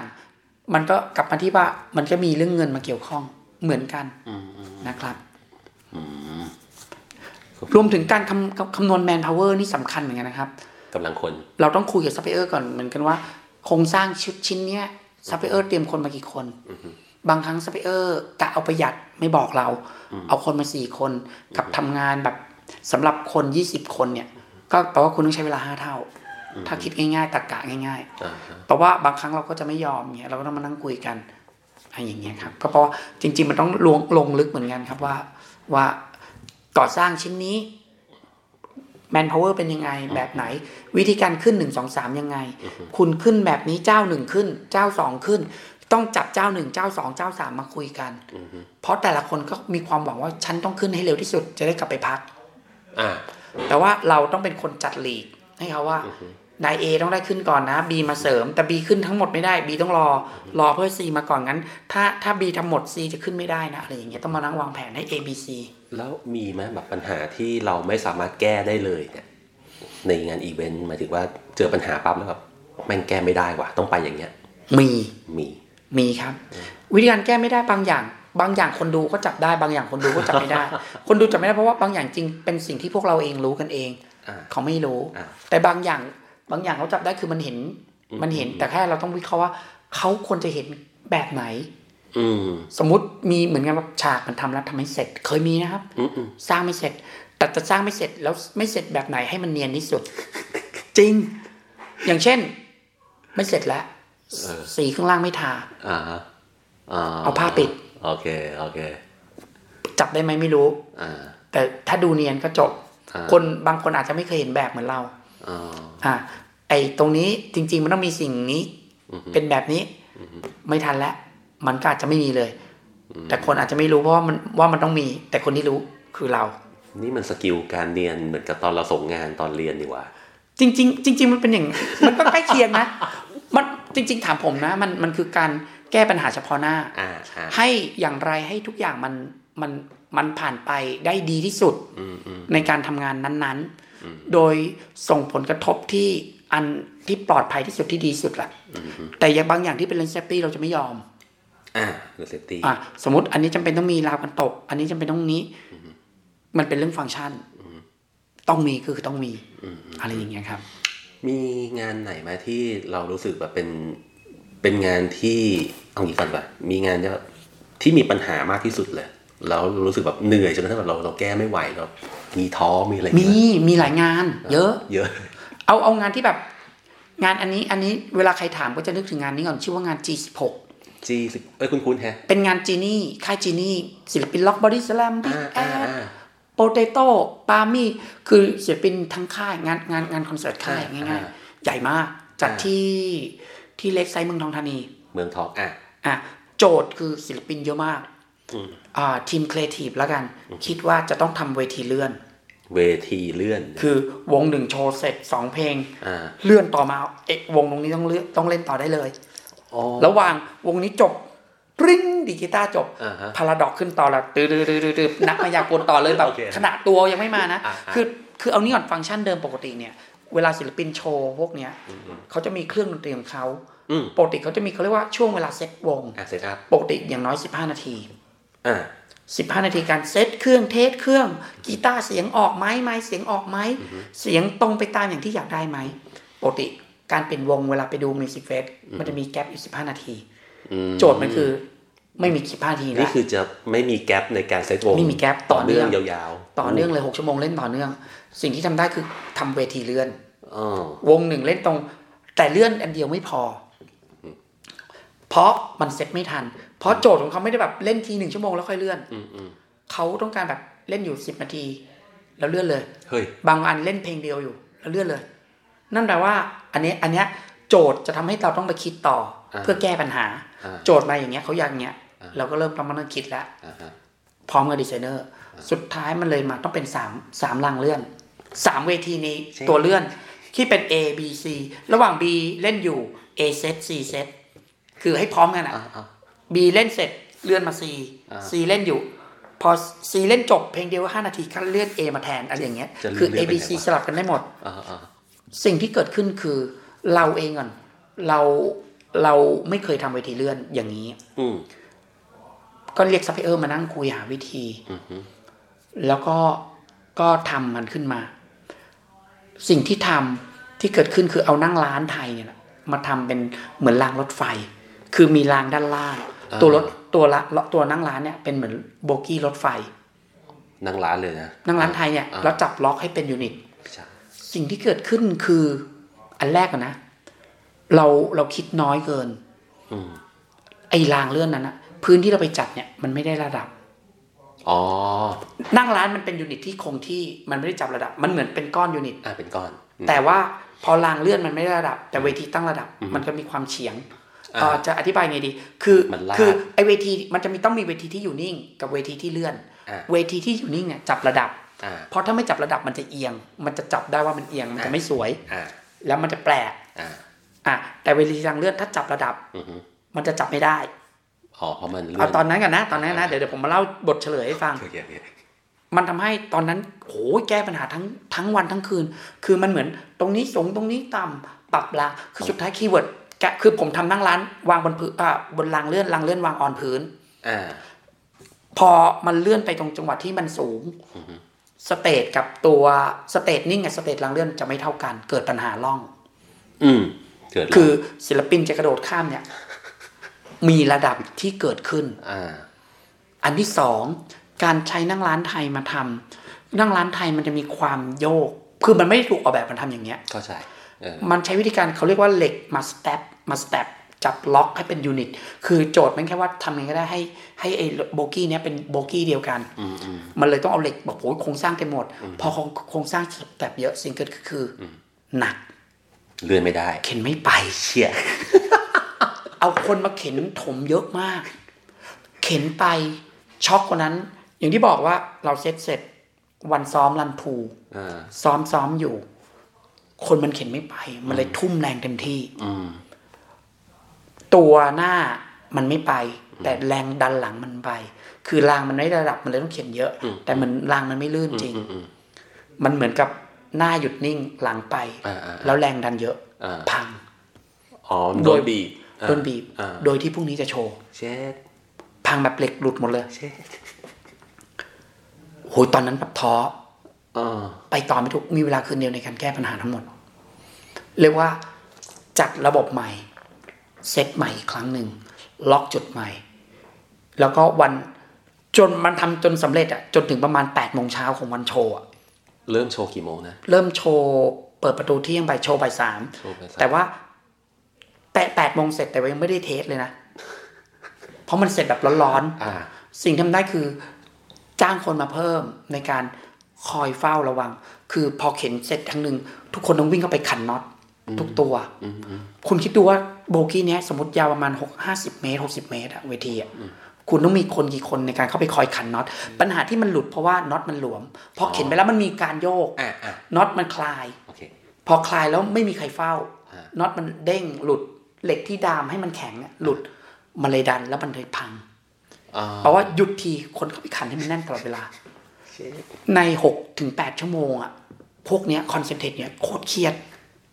ผมต้องคอยขึ้นลงเวทีคอยไปดูเป็นไงบ้างส่องไปฉายดูนั่นแหละมันคืองานที่เครียดแบบแต่สุดท้ายพอมันผ่านมาได้แบบโหมันรอดไปได้ไงวะสิ่งศักดิ์สิทธิ์ล้วนๆเลยบนด้วยบอกลองตรงสิ่งนึงที่ช่วยผมคือการบนบานศาลกล่าวครับผมโอเคครับต่อมาภายหลังผมมีโอกาสได้ทำเวทีเรื่องนี้สิ่งที่มาผมมาตกผลึกง่ายกว่านั้นคืออะไรรู้ไหมผมทำปรับระดับที่พื้นหนึ่งก่อนปรับระดับที่พื้นหนึ่งก่อนคือแทนที่ผมจะเอานั่งร้านอะไปตั้งบนพื้นออนกราวเลยผมปรับระดับอันหนึ่งก่อนให้มันส่วนเท่าให้พื้นเรียบเสมอกันให้พื้นเรียบแต่ว่าไอ้ตัวที่มันจะเฉียงล่างคือโครงสร้างพื้นด้านล่างแต่ว่าไอ้ศูนย์ผมอะตอนเนี้ยสามสเต็ปของผมเนี่ยเท่ากันแล้วรางเลื่อนพอมันไปอยู่บนพื้นที่มันศูนย์อ่ะมันง่ายขึ้นมันมีสโลปส่วนหนึ่งที่เข็นยากเพราะพอมันสโลปการดัดขึ้นเนินมันสูงมันยากกว่าดันลงเนินพอระดับเป็นศูนย์การก่อสร้างง่ายขึ้นล้อใช้ใหญ่ขึ้นโครงสร้างเริ่มปรับปัจจุบันพัฒนาโครงสร้างตัวนี้ละไม่ได้ใช้ตัวนั่งร้านไทยเพราะมันไม่ได้จริงสิ่งที่มันไม่ได้ถูกออกแบบมาบางครั้งเราก็อย่าฝืนเราจงไปคิดวิธีที่มันถูกต้องมากกว่าไปหาโครงสร้างที่มันถูกต้อง ก็มีเวลาในการพัฒนามันนั่นก็แปลว่าจริง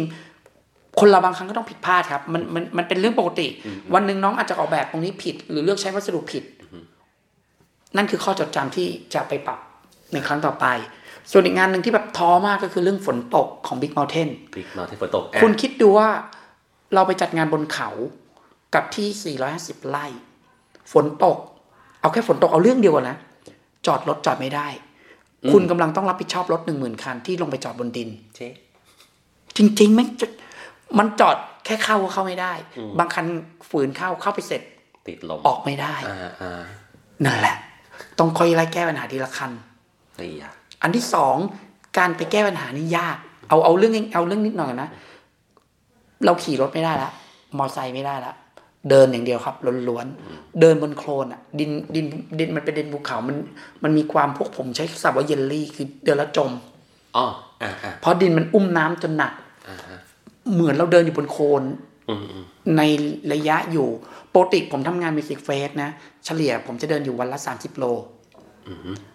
คุณเดินอยู่30 โล1วันบนพื้นที่โคลนอ่ะนั่นคือแบบแล้วก็มันมีการแก้ปัญหาหลายๆอย่างแบบมันเหมือนคนหลัก 3-4 หมื่นคนมาในพื้นที่เดียวกันที่เป็นโคลนอ่ะมันคือนรกชัดๆครับแต่มันก็ค่อยๆแก้ปัญหาสิ่งที่ทำได้อันแรกนะปัญหามันใหญ่แหละจะใหญ่จะเล็กไม่รู้ละ1คือสำหรับผมคือนั่งนิ่งๆเรียงก่อนเลยว่าปัญหาจะเกิดอะไรขึ้นบ้างตั้งสติเรียงคิดก่อนเลยว่าจะเกิดอะไรบ้างแล้วเราต้องแก้ไหนผมมักจะถูกสอนว่าหนักเบาเร็วช้าอันไหนหนักอันไหนจำเป็นอันไหนเป็นปัญหาหนักต้องแก้ก่อนต้องแก้อันไหนเป็นปัญหาที่ต้องแก้เร็วต้องแก้บางอันเป็นปัญหาเบาแต่ต้องแก้เร็วเพราะถ้าคุณไม่แก้เร็วตอนนั้นมันจะกลายเป็นปัญหาหนักแล้วแก้ไม่ได้อันไหนทิ้งไว้ก่อนได้ปล่อยไว้ก่อนแล้วค่อยกลับมาแก้บางมันเป็นเรื่องการทำเช็คลิสต์เลย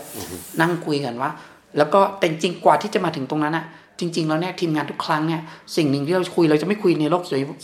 รูสวยหวานเราจะคุยว่างานที่เราทำเนี่ยอะไรกลัวบ้างจะมีปัญหาอะไรบ้างเราจะคุยแต่ปัญหาเลยครับถ้าเกิดปัญหานี้ฉันจะทำยังไงเกิดปัญหานี้จะแก้ไงปัญหาไหนยังไงบ้างเพื่ออุดรูรั่วเกิดไฟช็อตขึ้นมางานทั้งงานไฟดับหมดโปรเซสการแก้ปัญหา1 2 3 4คืออะไรใครรับผิดชอบใครจะต้องเป็นคนตัดสินใจขึ้นมาในเรื่องนั้นครับซึ่งเราเป็นคนที่รับผิดชอบดูแลในเรื่องของการแก้ปัญหาตรงจุดนั้นทั้งหมดแต่ว่าคนเดียวต้องยอมรับว่ามันไม่มีทางหรอกมันก็เหมือนกับที่เขาเคยพูดคำหล่อๆเลือกคนให้ตรงกับงานอ่ะนั่นคือหน้าที่ของวันหนึ่งที่เราโตขึ้นมาแล้วว่าผมก็จะต้องแบบนั่งดูว่าน้องคนนี้เหมาะกับงานแบบนี้น้องคนนี้เหมาะกับอย่างนี้ใครเหมาะกับอะไรเราเลือกใช้ถูกต้องมันก็จะได้สิ่งที่อยากได้มากขึ้นที่ดีขึ้นครับโอเคมีงานไหนที่เราทำแล้วรู้สึกภูมิใจที่สุดไหมจริงๆหลายงานเหมือนกันครับมันภูมิใจที่ว่ามันทำได้เนอะกำลังนึกอยู่คำถามปุ้มจริงๆไม่เคยตอบใครแต่ว่ามันไม่เคยนึกเหมือนกันนะขอเวลาสัก5 วิได้จริงๆอย่าง Big Mountain เนี่ยก่อนหน้านี้ต้องบอกก่อนที่ผมเริ่มเข้ามาทำอ่ะผมเหมือนมาเป็นโปรดักชันก็จริงแต่ว่ามันมีทีมที่ทำอยู่แล้วเหมือนเราไปคุมซัพพลายเออร์ทั้งหมดจนมาปี 4อ่ะเราจะเริ่มรู้สึกว่าเงินที่เราทำทั้งหมดอ่ะเราไม่ได้กำไรเลยกำไรไปอยู่กับซัพพลายเออร์หมดเลยหรอเพราะเวลาทีมซัพพลายเออร์ทำก็จะมีค่าออร์แกไนซ์ชาร์จค่าฟรีค่าของที่เขาดีลเองทั้งหมดมันกลายเป็นแบบเหมือนได้กำไรมา10 บาทจ่ายเขา9 บาทเราเหลือบาทนึงเขากำไรมากกว่าเราอ่ะมันผิดตรรกะมันผิดถูกไหมเข้าใจก็เลยเริ่มมาคุยว่าพี่เต็กเลยบอกถึงเวลาแล้วที่คุณต้องโดดลงน้ำเองทำเองทั้งหมดหลังจากนี้เราจะไม่จ้างออร์แกไนซ์อย่างนี้เพราะจ้างอย่างเงี้ยเราจะไม่เหลืออะไรเลยอ่ะคำว่าจ้างอย่างนี้คือผมดึงงานทั้งหมดกลับมาทำเองแต่เราดีลซัพพลายเออร์เองคือเราไม่ได้ปกติเราง่ายๆอาจารย์ปุ้มเป็นซัพพลายเออร์ผมสั่งอาจารย์ปุ้มไปทำงานให้ผมเงี้ยแล้วผมตามคนเดียวคืออาจารย์ปุ้มแต่เปลี่ยนใหม่ผมจะต้องมีอีก10 คนที่ผมต้องคุยเองหมดเลยไม่ได้ตามอาจารย์ปุ้มผมต้องมีอาจารย์ปุ้ม10 คนอ่ะที่ผมต้องไล่คุยเองออกกันในชาร์ตที่ผมเคยจ่ายเงินอาจารย์ปุ้มแกเป็นเอาเข้าบริษัททั้งหมด แต่ว่าผมต้องเหนื่อยคุยเองทั้งหมดแก้ปัญหาเองทั้งหมด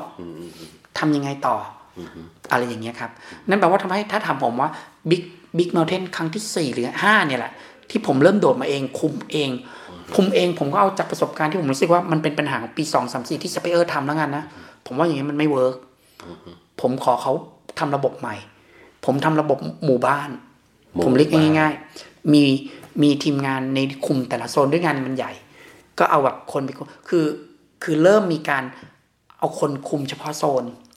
แล้วเราเป็นเซ็นเตอร์เหมือนเราเป็นถ้าเรียบระบบปกครองคือเขาคือผู้ใหญ่บ้านมีเฮดใหญ่ของโซนใหญ่เป็นกำนันที่คุมภูมิภาคครึ่งงานนี้แล้วเราเป็นเหมือนผู้ว่าราชการจังหวัดคอยตรวจตราสั่งการงั้นคือมีเฮดประจำโซนแปลว่าเราเริ่มเราภูมิใจกับงานนั้นและประทับใจว่าเราเริ่มมีการวางระบบการทำงานเองแล้วมันออกมาเวิร์กออกมาเริ่มการทำงานเริ่มมีระบบแล้วคนทำงานเองก็สนุกกับเราด้วยสนุกกับการว่าว่ะหนึ่งงานมันไม่โหลดสองมันมีการคุยกันอย่างเป็นไปตามขั้นตอนนะครับอันนี้อันหนึ่งแล้วก็งานที่ภูมิใจจริงๆปีที่ได้รับอันแรกที่มาทำห้องน้ำเราแก้ปัญหานี้ได้ภูมิใจมากเหมือนกันนะเพราะว่าจากการที่คนด่าทั้งหมดอ่ะคนกลับมาชมห้องน้ำปีนี้ดีมากสะอาดเข้าได้ตลอดไม่มีปัญหาเลยโอ้นี่แม่งภูมิใจว่ะมันเหมือนกับว่าเรามาแก้ปัญหาได้ถูกจุดอย่างนี้ละกันส่วนถ้าถึงเชิงโปรดักชันละกันเชิงโปรดักชันที่ภูมิใจก็อย่างเช่นจินนี่เฟสไปก่อสร้างกับที่Rock Mountain ละกัน Rock Mountain ไปก่อสร้างที่เขาค้อถ้าไปเห็นแบบเวทีมันจะเป็นปราสาทสูงอยู่26เมตรสูงมากลองไปดูถ้าไปลองเซิร์ชนะฮะกับงาน Genie Face Rock Mountain คุณผิดก็ภูมิใจเพราะว่ามันไปสร้างใหญ่ในเวลาประมาณก่อสร้าง 18-10 วันนะครับแต่นั้นก็มีทีมช่วยเยอะทีมเก่งต้องบอกกันอย่างนี้เลยแล้วก็อีกอันนึงเคยได้มีการส่วนได้ออกแบบ1ครั้งหนึ่งกับ Big Mountain แต่ว่าอันนี้แอบภูมิใจกับตัวเองก็คือไปออกแบบบ้านผีสิงมันจะมีปีนึงน่าจะBig 5นะถ้าผมยังไม่ผิดมันเป็นธีมมาเล่นกันเถอะตอนนั้นไอ้บ้านพี่มากเรื่องพี่มากดังธีม Big Mountain เลยมาเล่นกันเถอะหนึ่งในนั้นมีบ้านผีสิงทำเป็นแบบผมเป็นคนออกแบบหมดเลยออกแบบโฟลว์การเดินทำไงมันถ่ายรูปออกมายังไงแบบไหนอันนั้นออกแบบแล้วคุมก่อสร้างเองหมดมันเหมือนเป็นผลงานของเราเอง1ชิ้นในงานนั้นก็เลยรู้สึกดีใจมันสนุกด้วยแหละไม่หรอกตอนทำก็สนุกกับมันดูสงวนแบบมีแรงมีกำลังแล้วดูแบบสนุกกับงานอย่างนี้ตลอดเวลาเลยเนาะมันส่วนหนึ่งมันก็เหมือนกับได้ทำงานที่ชอบแล้วก็จะบอกไงดีคืองานที่เราทำผมว่าแต่ละงานมันมีเสน่ห์ของมันนะมันต้องหาทางที่คุณเจอเสน่ห์ผมดันชอบเสน่ห์งานประเภทนี้อยู่แล้วแล้วข้อดีก็คือผมเอาความรู้ที่ผมมีอยู่อะมาอะแดปพอมาอะแดปกับมันเนี่ยมันทำให้เรารู้สึกว่าเราทำงั้นได้แล้วเราคิดต่อว่าเราจะแก้ปัญหายังไงผมสนุกกับการแก้ปัญหาอ่ะผมสรุปอย่างนี้ก่อนผมเป็นมนุษย์โรคจิตผมบอกตัวเองหลายครั้งแล้วว่าผมแม่งชอบเจอปัญหาถ้าเจอปัญหาผมจะโดดเข้าไปใส่โดยผมจะไปหาทางแก้มันแล้วผมจะหาทางแก้ที10วิธีกูแก้ไงได้บ้างแล้วก็จะเลือกวิธีที่แก้เนี่ยแหละบางคนมันมีโอกาสเท่าได้มันเหมือนเราทำงานกับปัญหาบางคนอาจจะไม่ชอบแต่มันเป็นเนเจอร์ที่ต้องเจออยู่แล้วถ้าคุณมาทำงานสายนี้ผมว่าไม่ต่างจากสถาปนิกอย่างนึงคือจริงๆสถาปนิกการออกแบบเพื่อการแก้ปัญหานะกับพื้นที่มันมีพื้นที่ไม่มีพื้นที่ไหนหรอกเพอร์เฟคทิศทางลมทิศทางแดดคุณจะแก้ปัญหากับการออกแบบไซส์นั้นยังไงคุณจะแก้ปัญหากับซัพพลายเออร์นั้นยังไงในการก่อสร้างซัพพลายเออร์หนีทำไงวะกับการแก้ปัญหาแบบก่อสร้างแล้วไม่เป็นตามอย่างที่คิดทำไงต่อ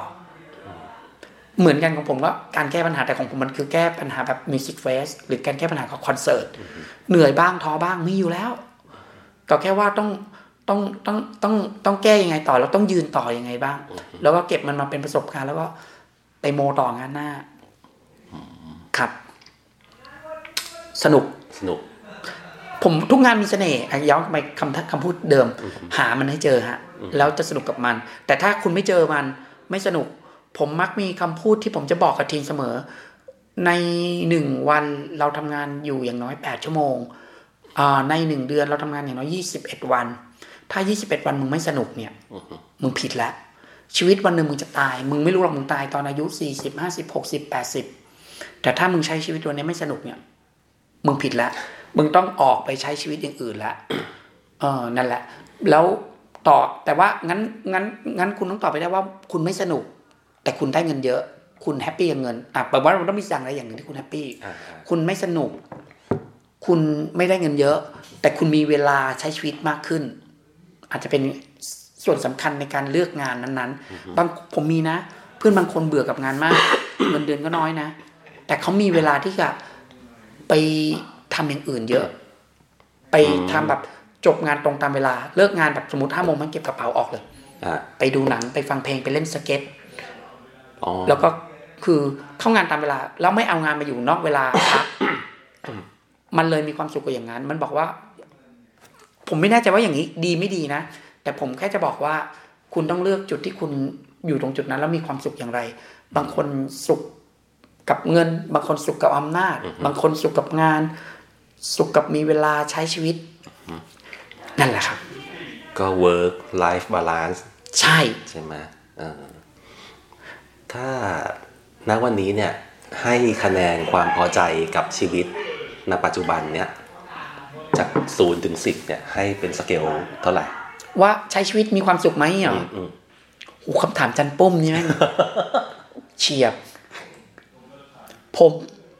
ผมไม่รู้นะเอาวันนี้ก่อนแล้วกันณวันนี้ที่อายุ40เนี่ยได้แต่บอกตัวเองว่าตัวเองก็ใช้ชีวิตมาสนุกนะผมให้ 8.5 ถึง 9ขาดไป1เพราะว่าจริงๆผมว่าผมไปสุดกว่านี้ได้อีกแต่ว่าไปสุดกว่านี้มันจะมีปัจจัยหลายอย่างในชีวิตที่มันทำให้มันไปไม่ได้จริงๆไปสุดกว่านี้อาจจะถึงขั้นแบบอยากไปเป็นแบบออกไปเดินทางต่างจังหวัดทุกวันทุกคืนอะไรอย่างนี้มากกว่านั้นนะแต่ว่ามันเริ่มไปกันใหญ่แล้วชีวิตมันไม่เป็นชีวิตแล้วให้ 8.5 ครับ 8.5 ครับครับถือว่าพึงพอใจค่อนข้างมากนะดีนะรู้สึกดีแล้วมันอย่างนึงที่อาจารย์ปุ้มถามคำถามก่อนหน้านี้พอเรารู้สึกเราพอใจกับชีวิตผมยังมีไฟในการใช้ชีวิตต่อไปผมยังมีความสนุกกับการทำงานอย่างเงี้ยงานผมแม่งถามว่าหนักเหมือนเด็กขับปัดไหมทุกวันนี้หนักนะออกไซด์บิ๊กมอเทนเนี้ยโคตรหนักเลยตากแดดดำเมี่ยมเลยช่วงวันงานเลยนะผมนอนวันละชั่วโมงแต่ผมสนุกกับการวันนอนวันละชั่วโมงแล้วฟินสุดของผมคือวันที่3ที่เป็นวันงานที่วันแบบคนกำลังกลับบ้านอ่ะผมจะอึดจนถึง 9:00 นให้ได้ 9:00 10:00 นที่ส่งคนดูให้ทยอยเดินออกแต่ว่าคืนนั้นผมไม่ได้นอนเลยโดยที่เดินมาอยู่40กว่าโลเพลียไหมโคตรเพลียตาจะหลับนั่งหาวิธีทำให้ตัวเองไม่ง่วง M100 2ขวดก็เอาไม่อยู่ วิธีที่ผมโอ้โหดเล่าเป็นกิมมิกเล็กๆผมจะถอนจมูกขนจมูกตัวเองให้ตื่น ลองไปใช้ดูฮะสำหรับเด็กที่เรียนอยู่ มันจะเจ็บจนน้ำตาเล็ดแล้วมันจะฟื้นครับผม ถอนขนจมูกจริงเลยจริงครับวิธีโหดของผมอ๋อฟังฟังดูมันดีเนาะคือเราตั้งแต่วันแรกที่เราเซตงานตั้งแต่วันที่แบบมันอยู่บนทุ่งหญ้าที่มันไม่มีอะไรเลยเนี่ยใช่จนกระทั่งแบบมันทุกอย่างมันเกิดขึ้นมันจัดอีเวนต์เสร็จสับแล้วก็เราอยู่ส่งคนที่มาดูงานเราจะแบบจบกลับบ้านทุกคนคือแบบเรารู้สึกว่ามันมันจบจริงว่ะแล้วทุกอย่างเกิดขึ้นเร็วมากใช่แล้วจะบอกวันงานก็จะมีปัญหาประเดประดังมามันเครียดแบบโหเครียดเครียดแบบไม่ต้องคิดมากเลยเครียดแบบแต่พอมันจบแล้วคือจบแล้วเราต้อง move on ต่อเอาบางคนมันก็มีนะ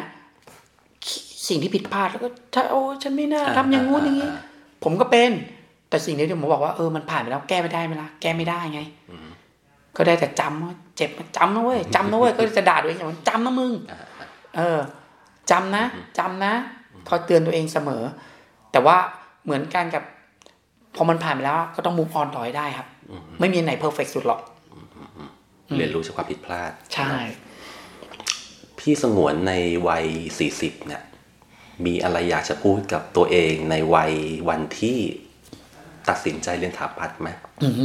คำถาม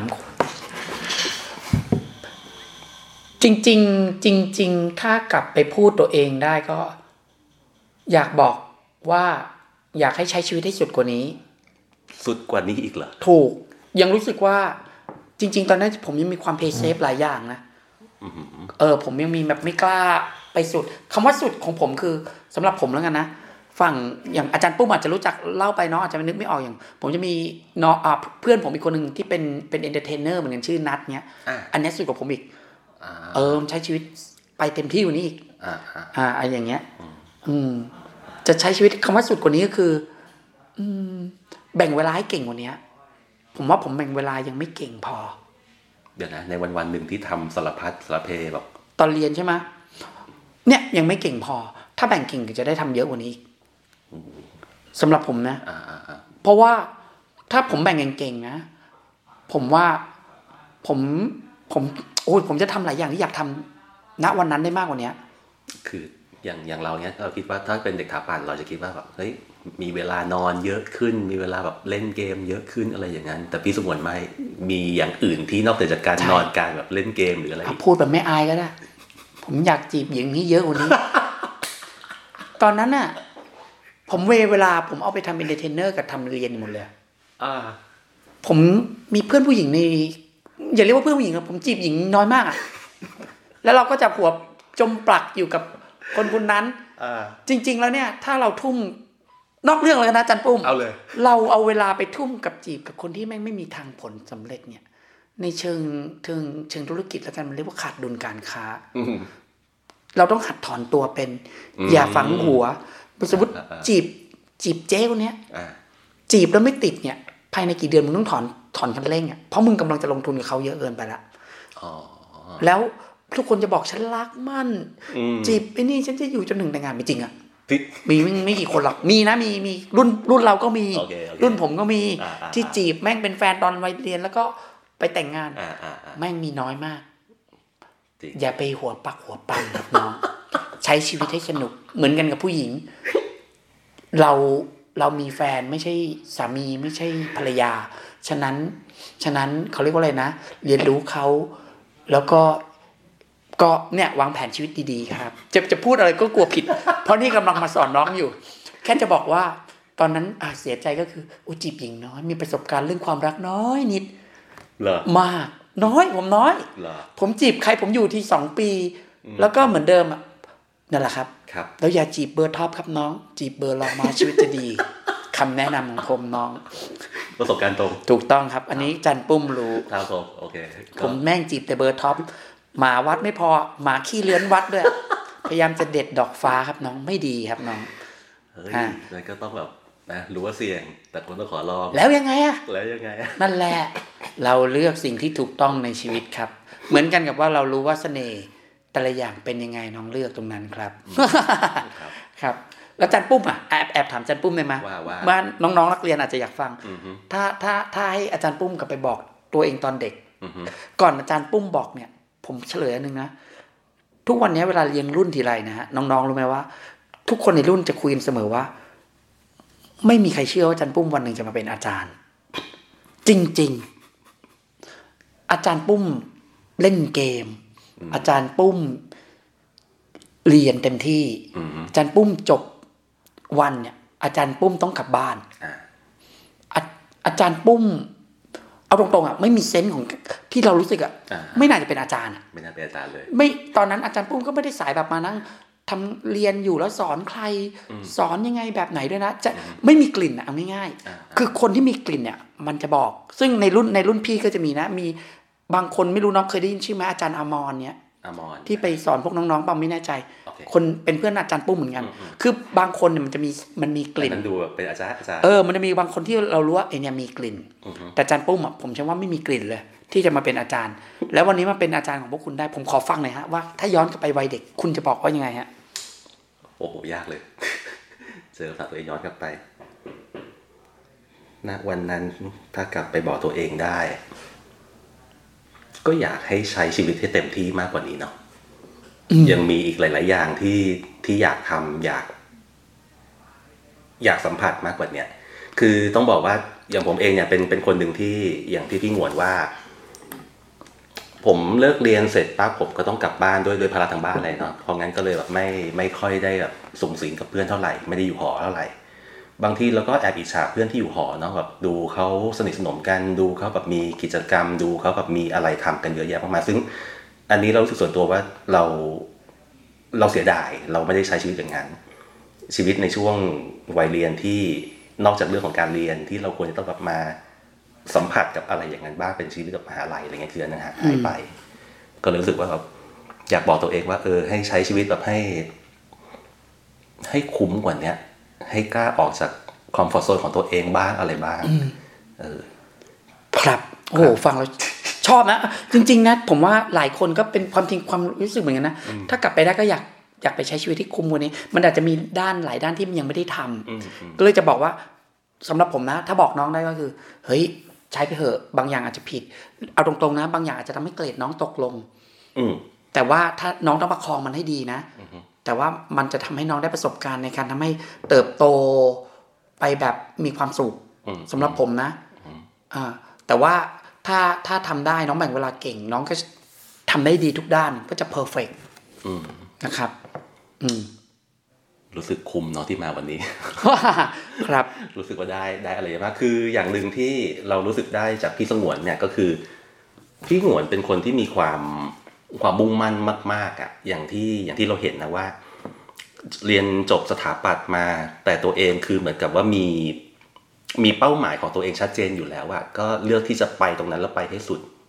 ดมากเรารู้สึกว่าพี่สงวนเป็นคนนึงที่ใช้ชีวิตได้สุดอ่ะใช้ชีวิตได้คุ้มเราก็เลยค่อนข้างแปลกใจที่พี่งวนยังบอกว่ายังมีหลายๆอย่างที่ยังไม่ได้ทำยังไม่คุ้มค่ากับชีวิตอะไรอย่างนี้ที่แบบเหรอขนาดนี้ยังไม่สุดอีกเหรอจริงๆจริงๆจะบอกว่าแบบจบใหม่นะสำหรับผมนะไม่รู้ว่าเป็นคำแนะนำที่ดีป่ะนะถ้าน้องคิดได้ว่าน้องอยากทำอะไรลองทำเพราะว่าสุดท้ายอ่ะอย่างน้อยก็ยังได้ลองทำอ่ะแต่ว่าน้องต้องยอมรับกับผลที่ตามมาด้วยทั้งหมดคือหลายคนมันไปสุดไม่ได้ด้วยภาระหรือด้วยเหตุผลน้องต้องเวทเหตุผลให้ดีๆแต่ว่าสำคัญสุดสำหรับผมนะถ้าตั้งใจทำอะไรนะผมเชื่อว่าถ้าตั้งใจทำนะมันไม่มีแย่หรอกมันแค่ไปให้สุดทำให้สุดแม้งานมันไม่ถนัดแต่ถ้าเราได้ลองเต็มที่แล้วมันจะบอกตัวเองไม่ได้ว่ะไม่ไหวว่ะไม่ไหวก็แค่ถอนคันเร่งออกมาถอนให้เร็วครับจีบคนไหนไม่ติดถอนให้เร็วครับโอเคครับพี่หวนมีอะไรอยากฝากน้องอีกไหมก่อนจะจบตรงนี้จริงๆก็เอาแบบโคตรคนเดียวช่วงนี้ก็ดูแลตัวเองครับจริงๆจริงๆบางคนอาจจะต่อว่าแบบกับโชคชะตาทำไมมันช่วงนี้มันไม่ดีอะไรเงี้ยมันมีโควิดมันมีอะไรอย่างนี้ทำให้ชีวิตมันปรับเปลี่ยนไปมันก็ต้องอยู่กันได้นะมันต้อง move on ต่อครับแล้วก็หาข้อดีของมันให้ได้จริงๆมันมีเพชรอยู่ในปัญหาเสมอหรือมันมีกุญแจเขาจะมีคำพูดหนึ่งครับในทุกปัญหาเนี่ยมันจะมีกุญแจดอกเล็กๆสำหรับการไขทางออกจริงๆเราอาจจะไม่ต้องการกุญแจแห่งความสำเร็จเราต้องการกุญแจการไขออกจากปัญหาเพื่อเติบโตอันนี้ผมไปอ่านจากหนังสืออะไรนะหรือฟังบทความสักอันหนึ่งอ่ะจากพี่นิ้วกลมเลยเอาของเขามาครับ okay. ไม่ใช่ของผมคิดเองครับโอเคครับได้ครับเพราะงั้นผมคิดว่าน่าจะสมควรเก็บเวลานะวันนี้ต้องขอบคุณพี่สงวนเมธีธารามากๆนะครับครับประสบการณ์วันนี้นะฮะถามเผื่ออีกนิดนึงแล้วกันถ้าเกิดว่าน้องๆสนใจอยากจะมาฝึกงานกับพี่สงวนครับที่นี่ยังรับอยู่ไหมรับครับจริงๆสนมากอยากได้เด็กถาปัดมาฝึกมากจริงๆตอนเนี้ยผมจะบอกตรงตลาดคอนเสิร์ตเนี่ยมันขาดเด็กถาปัดมาฝึกอย่างนี้จริงๆอยากฝึกให้มาเขียนแคดมาเรียนรู้การวางมาสเตอร์แพลนผมทุกวันนี้เด็กที่มาฝึกส่วนใหญ่ของคอนเสิร์ตเป็นเด็กนิเทศเด็กอื่นๆเลยเด็กตรงสายทั้งที่ผมพยายามเขาเรียกว่าไขว่คว้าอยากได้เด็กถาปัดเนี่ยมา